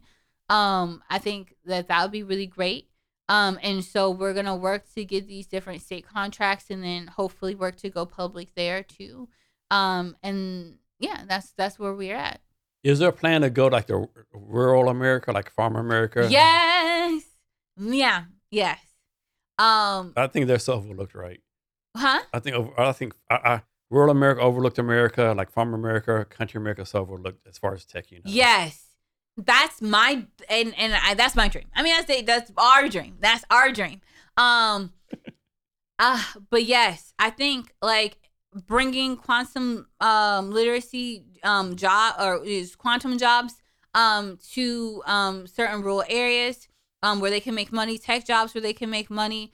This is like a booming industry, an evolving industry, and so bringing those type of jobs to those areas and having them create, you know, whatever it is that they create, that, you know, I'm sure will transform the world. I think that would be super, super dope, and during the process, even providing certain opportunities to make things like VR headsets. That's the goal for us. That is our goal. We want to be able to add value to people, and as much value as we can to people's lives. And looking at different demographics, different underserved communities. So it could be Black people. It could mean, you know, women. It could mean, you know, poor folk, and also people in rural areas. We want to be for people who have been previously underserved, and that includes people in rural areas. That's definitely one of our goals. Is there such a thing as a headset for someone who's blind?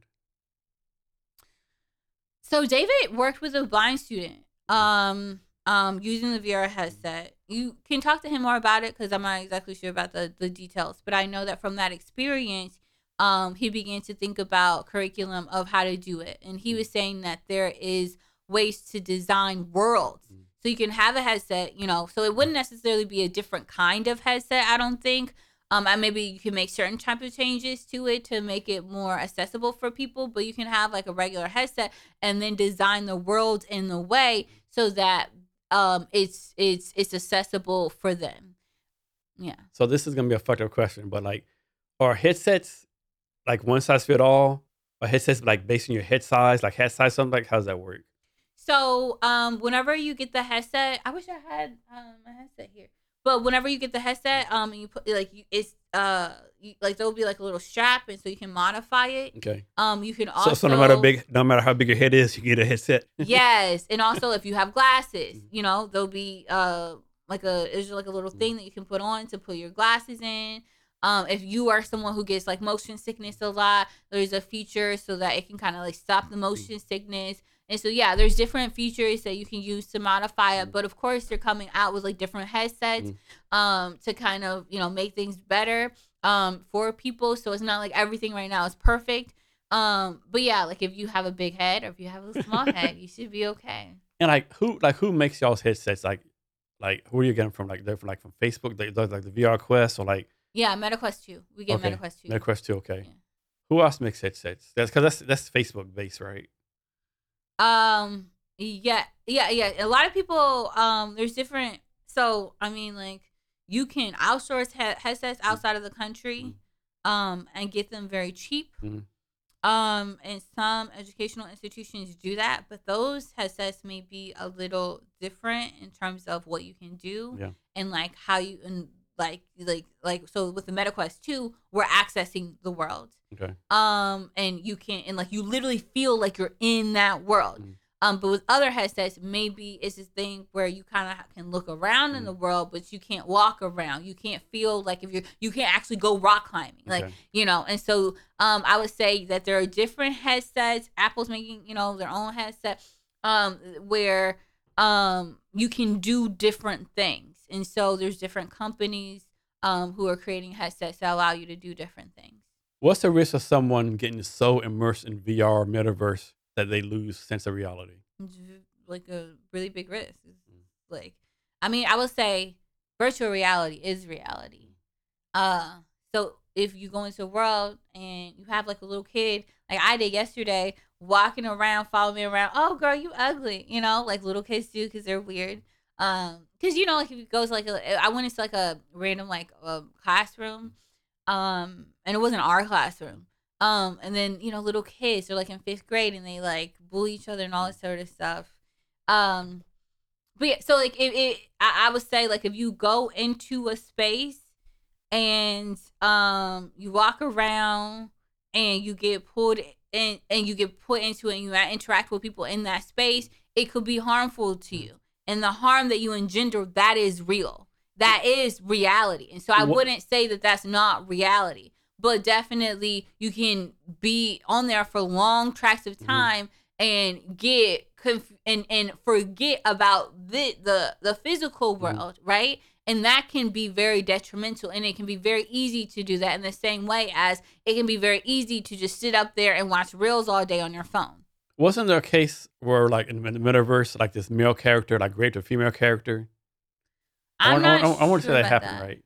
So, if that happens, like, is something, like, can be done legally or lawfully? Like, can they arrest that person? I mean, it's in the metaverse. Like what's the law, like, for that? Like, it's sexual harassment or any kind of thing like that, you know? I'm sure it happens. Yeah, right? Yeah, definitely. Like, what recourse do people have? So, I know that there are ways. Lots of what you can block people, make it to where you don't see them or you like they can't access you anymore.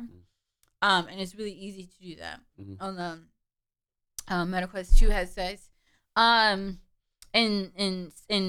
Certain worlds have their own rules about these things. And it will make it easier or harder to harass people or not. But in general, the metaverse is super new, you know? And so how to deal with these things on a legal standpoint, that's what people are right now developing. And I think that's why David always says that the technology is growing faster than us, is growing faster than our government and all of those things. Because, you know, a lot of our government, they may not even know about the metaverse, you know, and how to, and so they don't even know the how to navigate that or the how to create laws. And so, and right now there are situations that are calling them to deal with it, but So, it's not like we just have stuff in place right now. Can you imagine this? You remember like a few months ago, they had like these hearings on Congress by TikTok, right? All the congressmen ask these dumbass questions, right? Like ridiculous questions, right? Yeah. I mean, like, dude, ask your freaking intern, right? Can you imagine they did like a congressional hearing on the metaverse? All the stupid questions that people ask. Yeah. It would, yeah. It'd be insanely stupid. Yeah. So I think that is an issue of like, how do we deal with issues around sexual harassment and all of these different race, religion, all of these different things in the metaverse? And how do we enforce these rules? And then there's issues around privacy and identity and people stealing people's identity in the metaverse. And so, I mean, there's a lot of things that people are right now working to try and address. So I've been interested in like the stats on this, right? And they probably don't exist, right? Like, of course, most people in the metaverse, they're gonna like, like emojis, right? You like white guy, black person, like you make yourself look the same. But how many people in the metaverse, like, you know, I'm a black guy, I'm gonna make myself a white person, right? I want to see what's it like to live like a white person, or vice versa, right? Yeah, like people do that a lot. I can see the stats. I think that would be more. Yeah, I think that would be really interesting because I think people do that even like just like in video games and stuff. Like sometimes. You know, you may want to be a cute little girl because you don't want to go through this whole video game looking at this like big old bunk of, you know, man or whatever. And then there'll be guys who will follow the girl around, you know, but it was the guy around thinking they're a girl, you know, you got to. Yeah. So I think that is, it's really interesting. I mean, I don't know about this idea of, because your avatar is black or a woman or a trans person, you know what it's like, you know? Or maybe it's more you know, you have to learn what people treat you like, you know? I don't know about that either. No. Because the funny thing about the metaverse is that I think a lot of rules of engagement just change in general. Like, David was teaching this one lawyer a couple weeks back, black woman, you know, how the metaverse works and all of this stuff. And she went into the metaverse and she just started playing and doing like weird shit, you know, funny stuff, right? Because she's just exploring. And she wouldn't do that in a like a regular environment, you know? Well, hopefully not, right? Right. But she was just exploring, you know, and you can, and it's very interesting because, you know, you go into the world. Or, you know, and go into, like, say you have the MetaQuest 2 headset, and then you just go, you have the option as soon as you turn it on to go to Horizon Worlds. And this is where you can access all of the worlds, right? And you can go in any world you want to, and there'll be someone from any place in around the world. And it's kind of just the idea of that. Like, I'm just in this world with somebody from Australia or somewhere. Yeah. But then also, at the same time, navigating, okay, well, this is how my body feels like. This is how it feels to navigate this space or to do this. And you can just walk up, you know. And so I think because it's so interesting and new, people may not even act the way that they normally would or even think to do that. Maybe it may be more intuitive to act like their avatar or something like that, you know, or to just do funny stuff, you know. And so, yeah, I'm not. The idea that you would have the similar experience in terms of race or gender or religion, culture is interesting because it's very different. I will say you will have very similar. I mean, you may get racial slurs thrown at you. You may get people saying very sexist comments to you.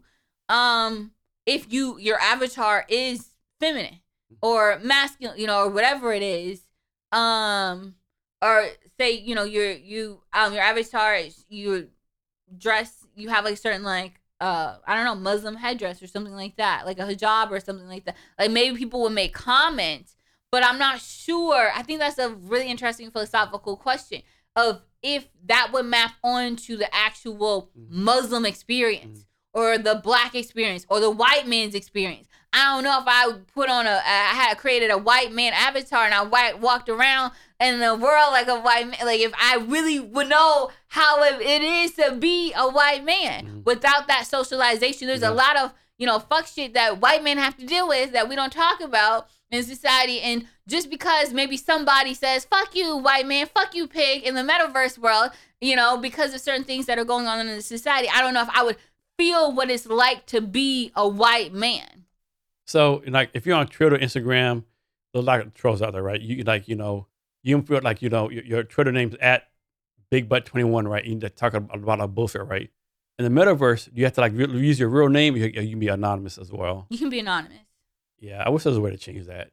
Really? Yeah, I mean, like, so people can be accountable. Accountable. Now, maybe you don't put your real name, but like, be like, you know, like post like your username is like, you know, @BuffaloChase21, right? And you go online, you say, you know, you like, you bully someone, do something, right? Someone should be able to go and trace who you are, right?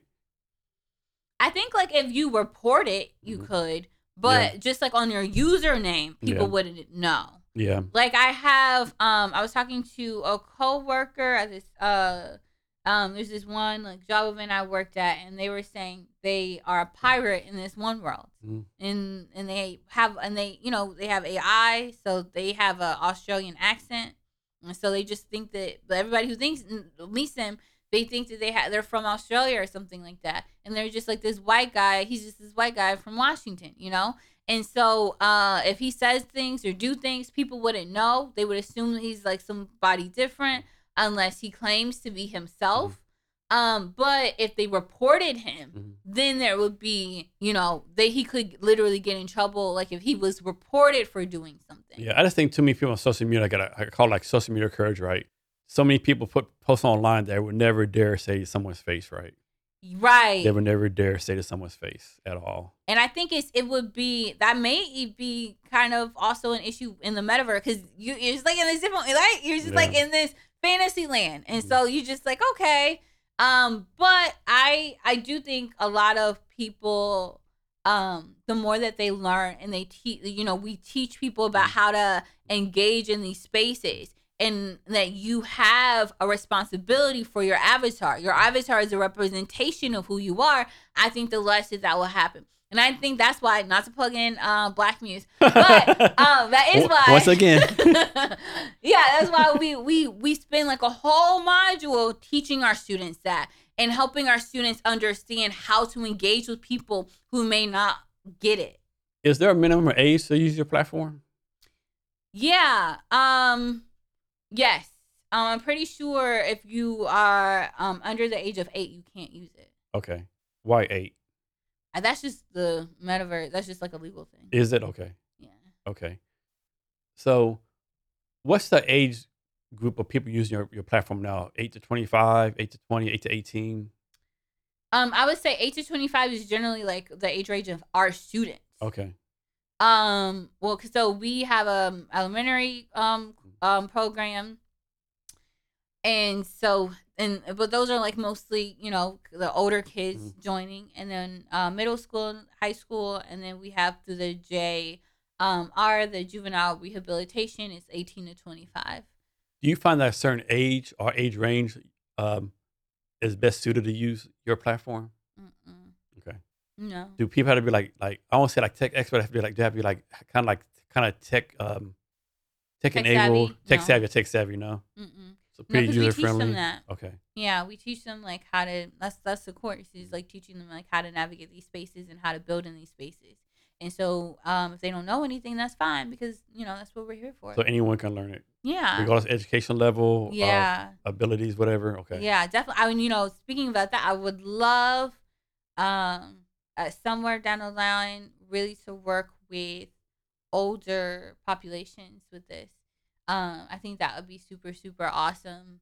I think whenever we get the opportunity to begin to teach in prisons more, and a lot of them, you know, it's very difficult to, you know, even understand like certain things about a laptop. I think we'll have more of an opportunity to do that work.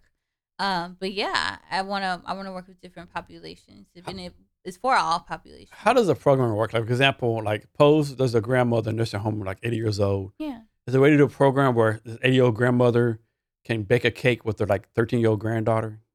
That's the lovely thing about the metaverse, is that no matter where you are, you can just hop on into the world and you can like go into a world where it's like a kitchen. Mm. And the grandma teaches the little her grandchild how to create how to make a cake or something like that, you know?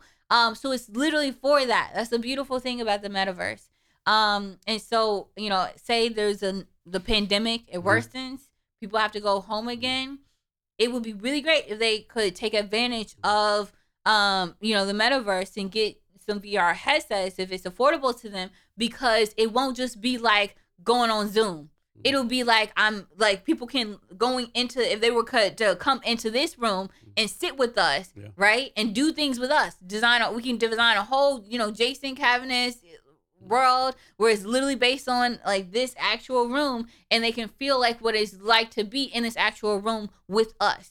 And so, yeah, it's perfect for that. And y'all are based out of Tacoma, Washington? Yes. And so y'all y'all meet in person. How's like day-to-day operations work? Y'all meet in person, y'all fully remote. How's that work? So we meet in the schools, and we teach in the schools. And so we kind of have like a hybrid thing going where we teach material. So maybe teach how to coding, 3D modeling, programming, stuff like that. And then have the students try it out, learn it in the metaverse, and then kind of do a back and forth. We do group discussions, do like writing reflections outside of the metaverse. And so we kind of have like a hybrid thing going on in the schools. But when it comes to like just doing like stuff for business, you know, do meetings in the metaverse and stuff like that. So is the plan in the future, like, have like, Black Muse, like schools everywhere? Is it have like headset factories everywhere? Like, what's the big term vision of it? Definitely. I think when it comes to the metaverse, our dream, our ultimate goal is to use it to democratize education and to create opportunities for people. And so, yeah, our dream, our goal is to help use the tool to do that. And so we want to have it everywhere. We want to get it everywhere. And so that people everywhere, regardless of their background, ethnicity, culture, how much money they make, how much money their families make, that they can use a tool to be able to create something, build something where they can monetize and use to provide for themselves, their family, and their community. And we are particularly committed to working with underserved communities to do this work. And so, like you said, that means working with people in rural towns, working with people in urban areas, working with all sorts of underserved communities everywhere, to be able to get access to the resource so that they can build things with it and monetize with it. And if that means, you know, in addition to this, manufacturing our own headsets to make it affordable and more accessible to people, then that's definitely what we'll do. Talk about the pros and cons of being an entrepreneur. Pros and cons of being an entrepreneur. Well, working a lot is definitely a con. I would say, yeah, just, I mean, but really, I don't think this is something that you could tell me. Because I'm thinking if I develop a really great work-life balance, then, you know, I'm okay. At this time, I'm going to work. And at this time, I'm going to play. At this time, I'm going to do this. I'm thinking that it won't be so bad, you know? Do you feel like that's true? Yeah. I mean, my thing is like you said, there's no like work-life balance that's lifestyle, right? Like, for example, like, you know, I have a startup. I'm doing like grind or whatever, right? And so back in April, I have a good friend, Kevin, right? He said, hey, he's from Laos, his wife from Vietnam, and she has a program in Highland College, like supply manager, right? And the program was actually go to Vietnam for 10 days. Hey, Jason, I'm going to take 10 days off, right? My wife's going to do this program. Come go to Vietnam with me, right? And Mark's like, I'm not going to fucking Vietnam. Like, get the fuck out of here, right? Yeah. Like, it's not nowhere about the top countries to go visit, right? Right. But then it's like, you know, I'm doing a fundraiser, I'm doing this, I'm doing that, right? I'm like, then it's like, light bulb went off. Jason, when you get a chance to go to Vietnam, where you have like basic tour guide, right? Mm-hmm. And so I went, right? Of course, I still do work, still do meetings, right? So I just think you still got to do things like that, right? You know, like every once in a while, like a beer with some friends, you know. I'm probably go to Texas next month for a couple of days, right? I mean, you gotta have some kind of balance, right? Now, there are times you gotta, like, you know, like work like 14-hour days, 7 days in a row, like just grind it or whatever. Yeah, of course, but you gotta find opportunities to take breaks, right? Yeah, and I think if I play my cards right, hopefully I'll be able to do that. Maybe I can take trips, or at least I can take like my goal is to have every day be the weekend. Yeah. And just have a life where my whole life is a weekend, where maybe I work a little bit, but it's timed so well that it's like I get to play a lot. Yeah. You know? That would be really nice. So maybe I'm not taking like this trip to Vietnam, but I'm taking like, you know, a walk to the park or something, you know. I just or maybe catching a boat at Bainbridge Island or Victoria, you know, Canada, or, you know. Yeah, that'd be the dream. Or take a hike, you know, maybe like one good time I'd be an entrepreneur, like you can go to Mount Rainier on Tuesday at 1 PM and take a hike, right? If you wanted to. Yeah. If you're working for like, you know, Boeing, that shit ain't happening. Right. You know. You gotta be there. Even remote, just can't randomly take off, right? You're gonna be tied to your computer, right?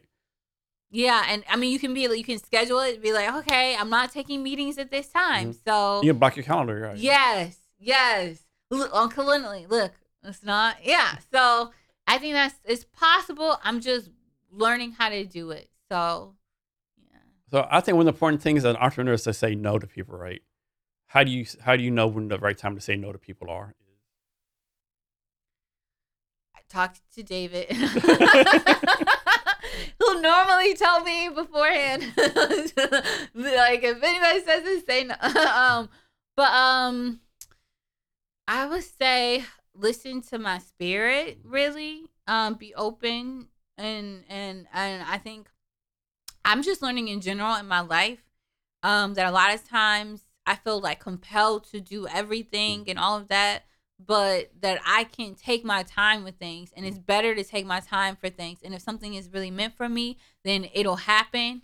And so I don't need to be like, I have to do this, because if it's really meant for me, then it will be for me. And if I'm doing all these different things and I'm saying yes to everything, then that will be less time for myself.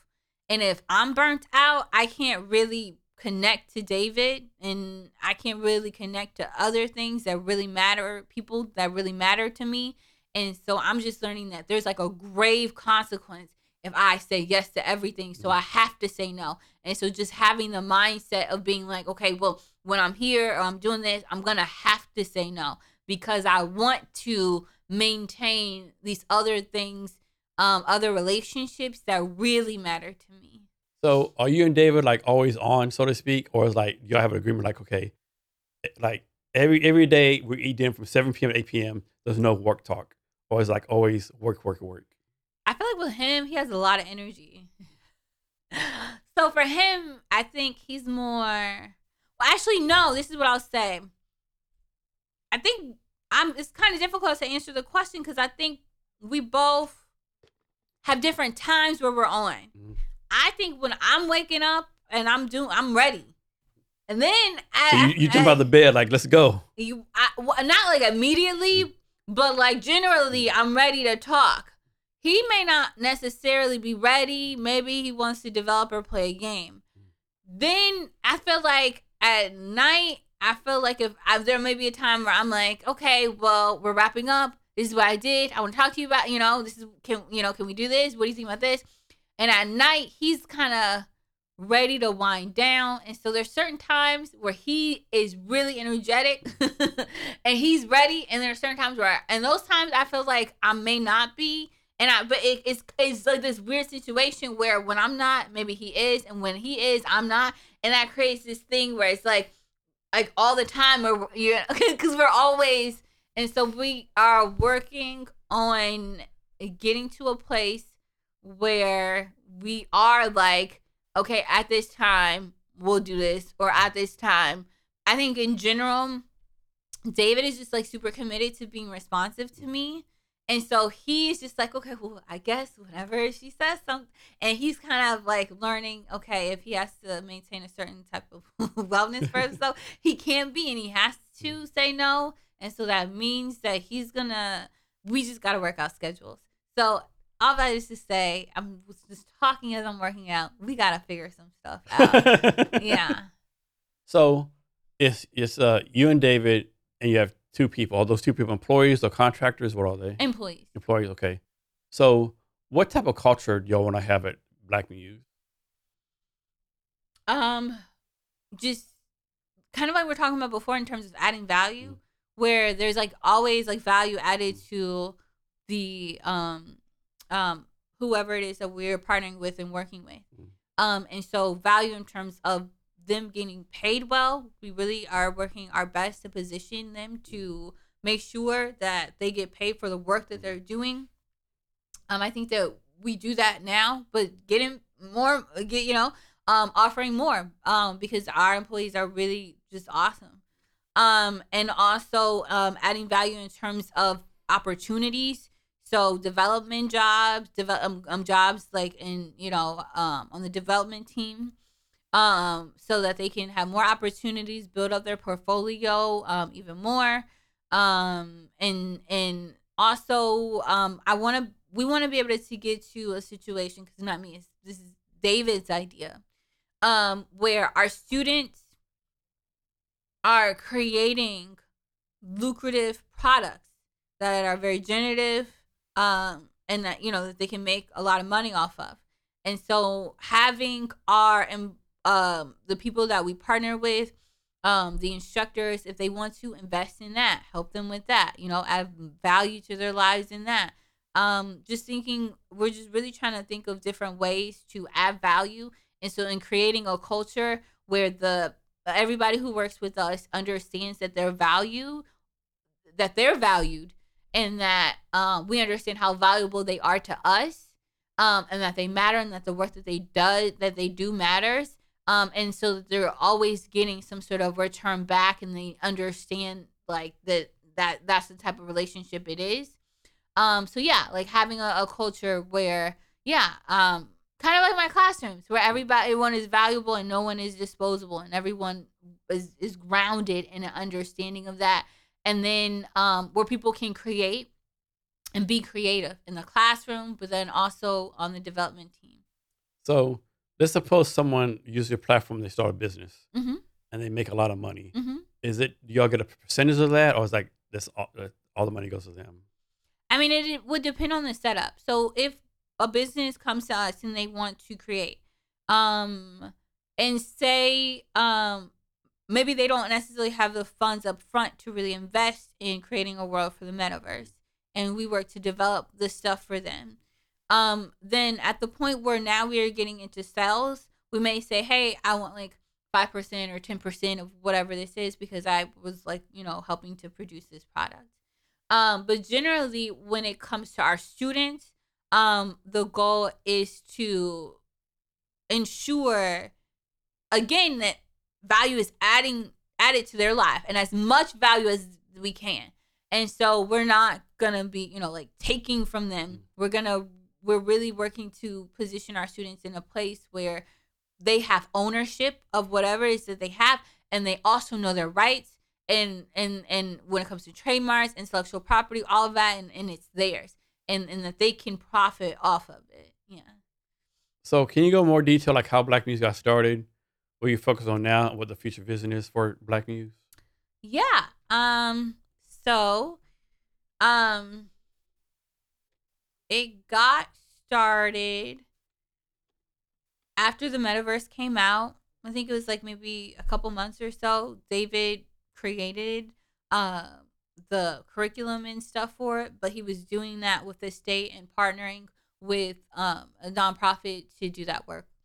And so, and he was doing a lot of that work through through the state. So partnering with different institutions to teach students on IEP plans, how to build and monetize on the metaverse. Then in the last few months, we worked to make it public and to get this into the schools for all sorts of students, and get it into other institutions like JR, and then also provide training solutions for businesses. And so, yeah, that's kind of like the evolution of Black Muse. And in terms of where we're going, really just trying our best to bring this nationwide, create a situation where all students, all and especially particularly underserved communities, that they have the opportunities to use the tool that is the metaverse, to use the VR headsets to ensure that education really is the great equalizer, so that, you know, they really do get educational opportunities that allow them to not just mobilize within the system, but to create new systems and to create new opportunities for themselves. Taylor, is there anything I should have asked you that I didn't, or anything else you want to talk about?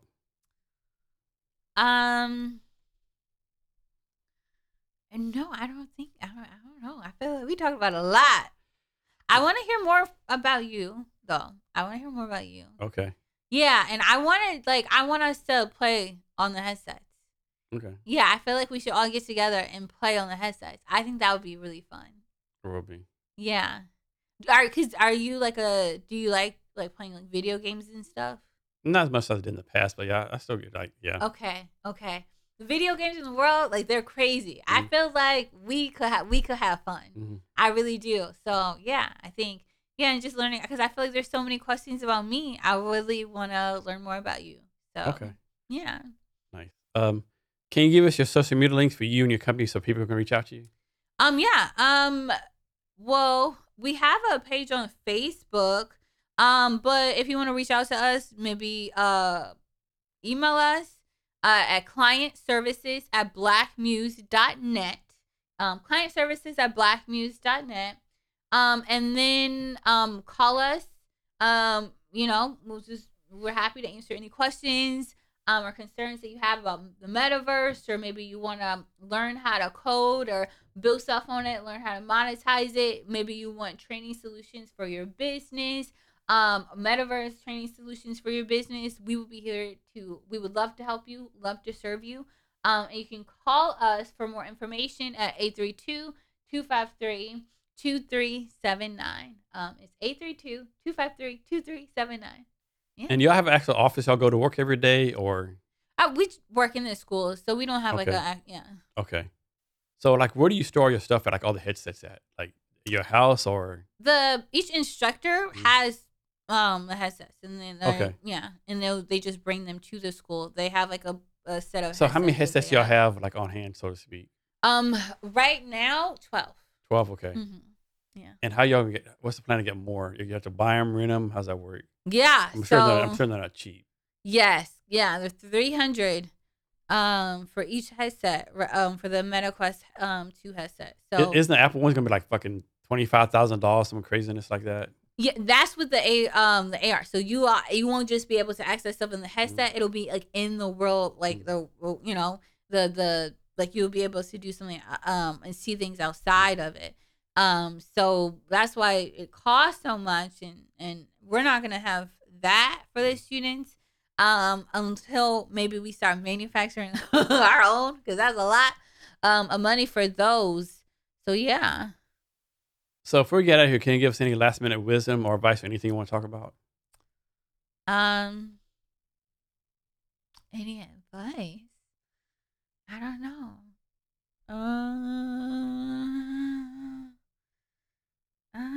No. I guess I will say, if you or anyone you know wants to learn about the metaverse, how to build, contact us. We are for creating transformative educational spaces that are grounded in love, and where people experience belonging, and where people can add value to their lives and use, this technology to add value to their lives. So definitely reach out to us. And yeah, follow us, and yeah, we'll see where it goes. Taylor, thanks for your time today. I really appreciate it. Thank you, Jason. And to our listeners, thank you for your time as well. Remember to be great every day. Thank you for listening to this episode of the Jason Cavness Experience. Be sure to connect with us across social media at CavnessHR. Thank you, and remember to be great every day. Don't you know, pump it up. You've got to pump it up. Don't you know, pump it up. You've got to pump it up. Don't you know, pump it up.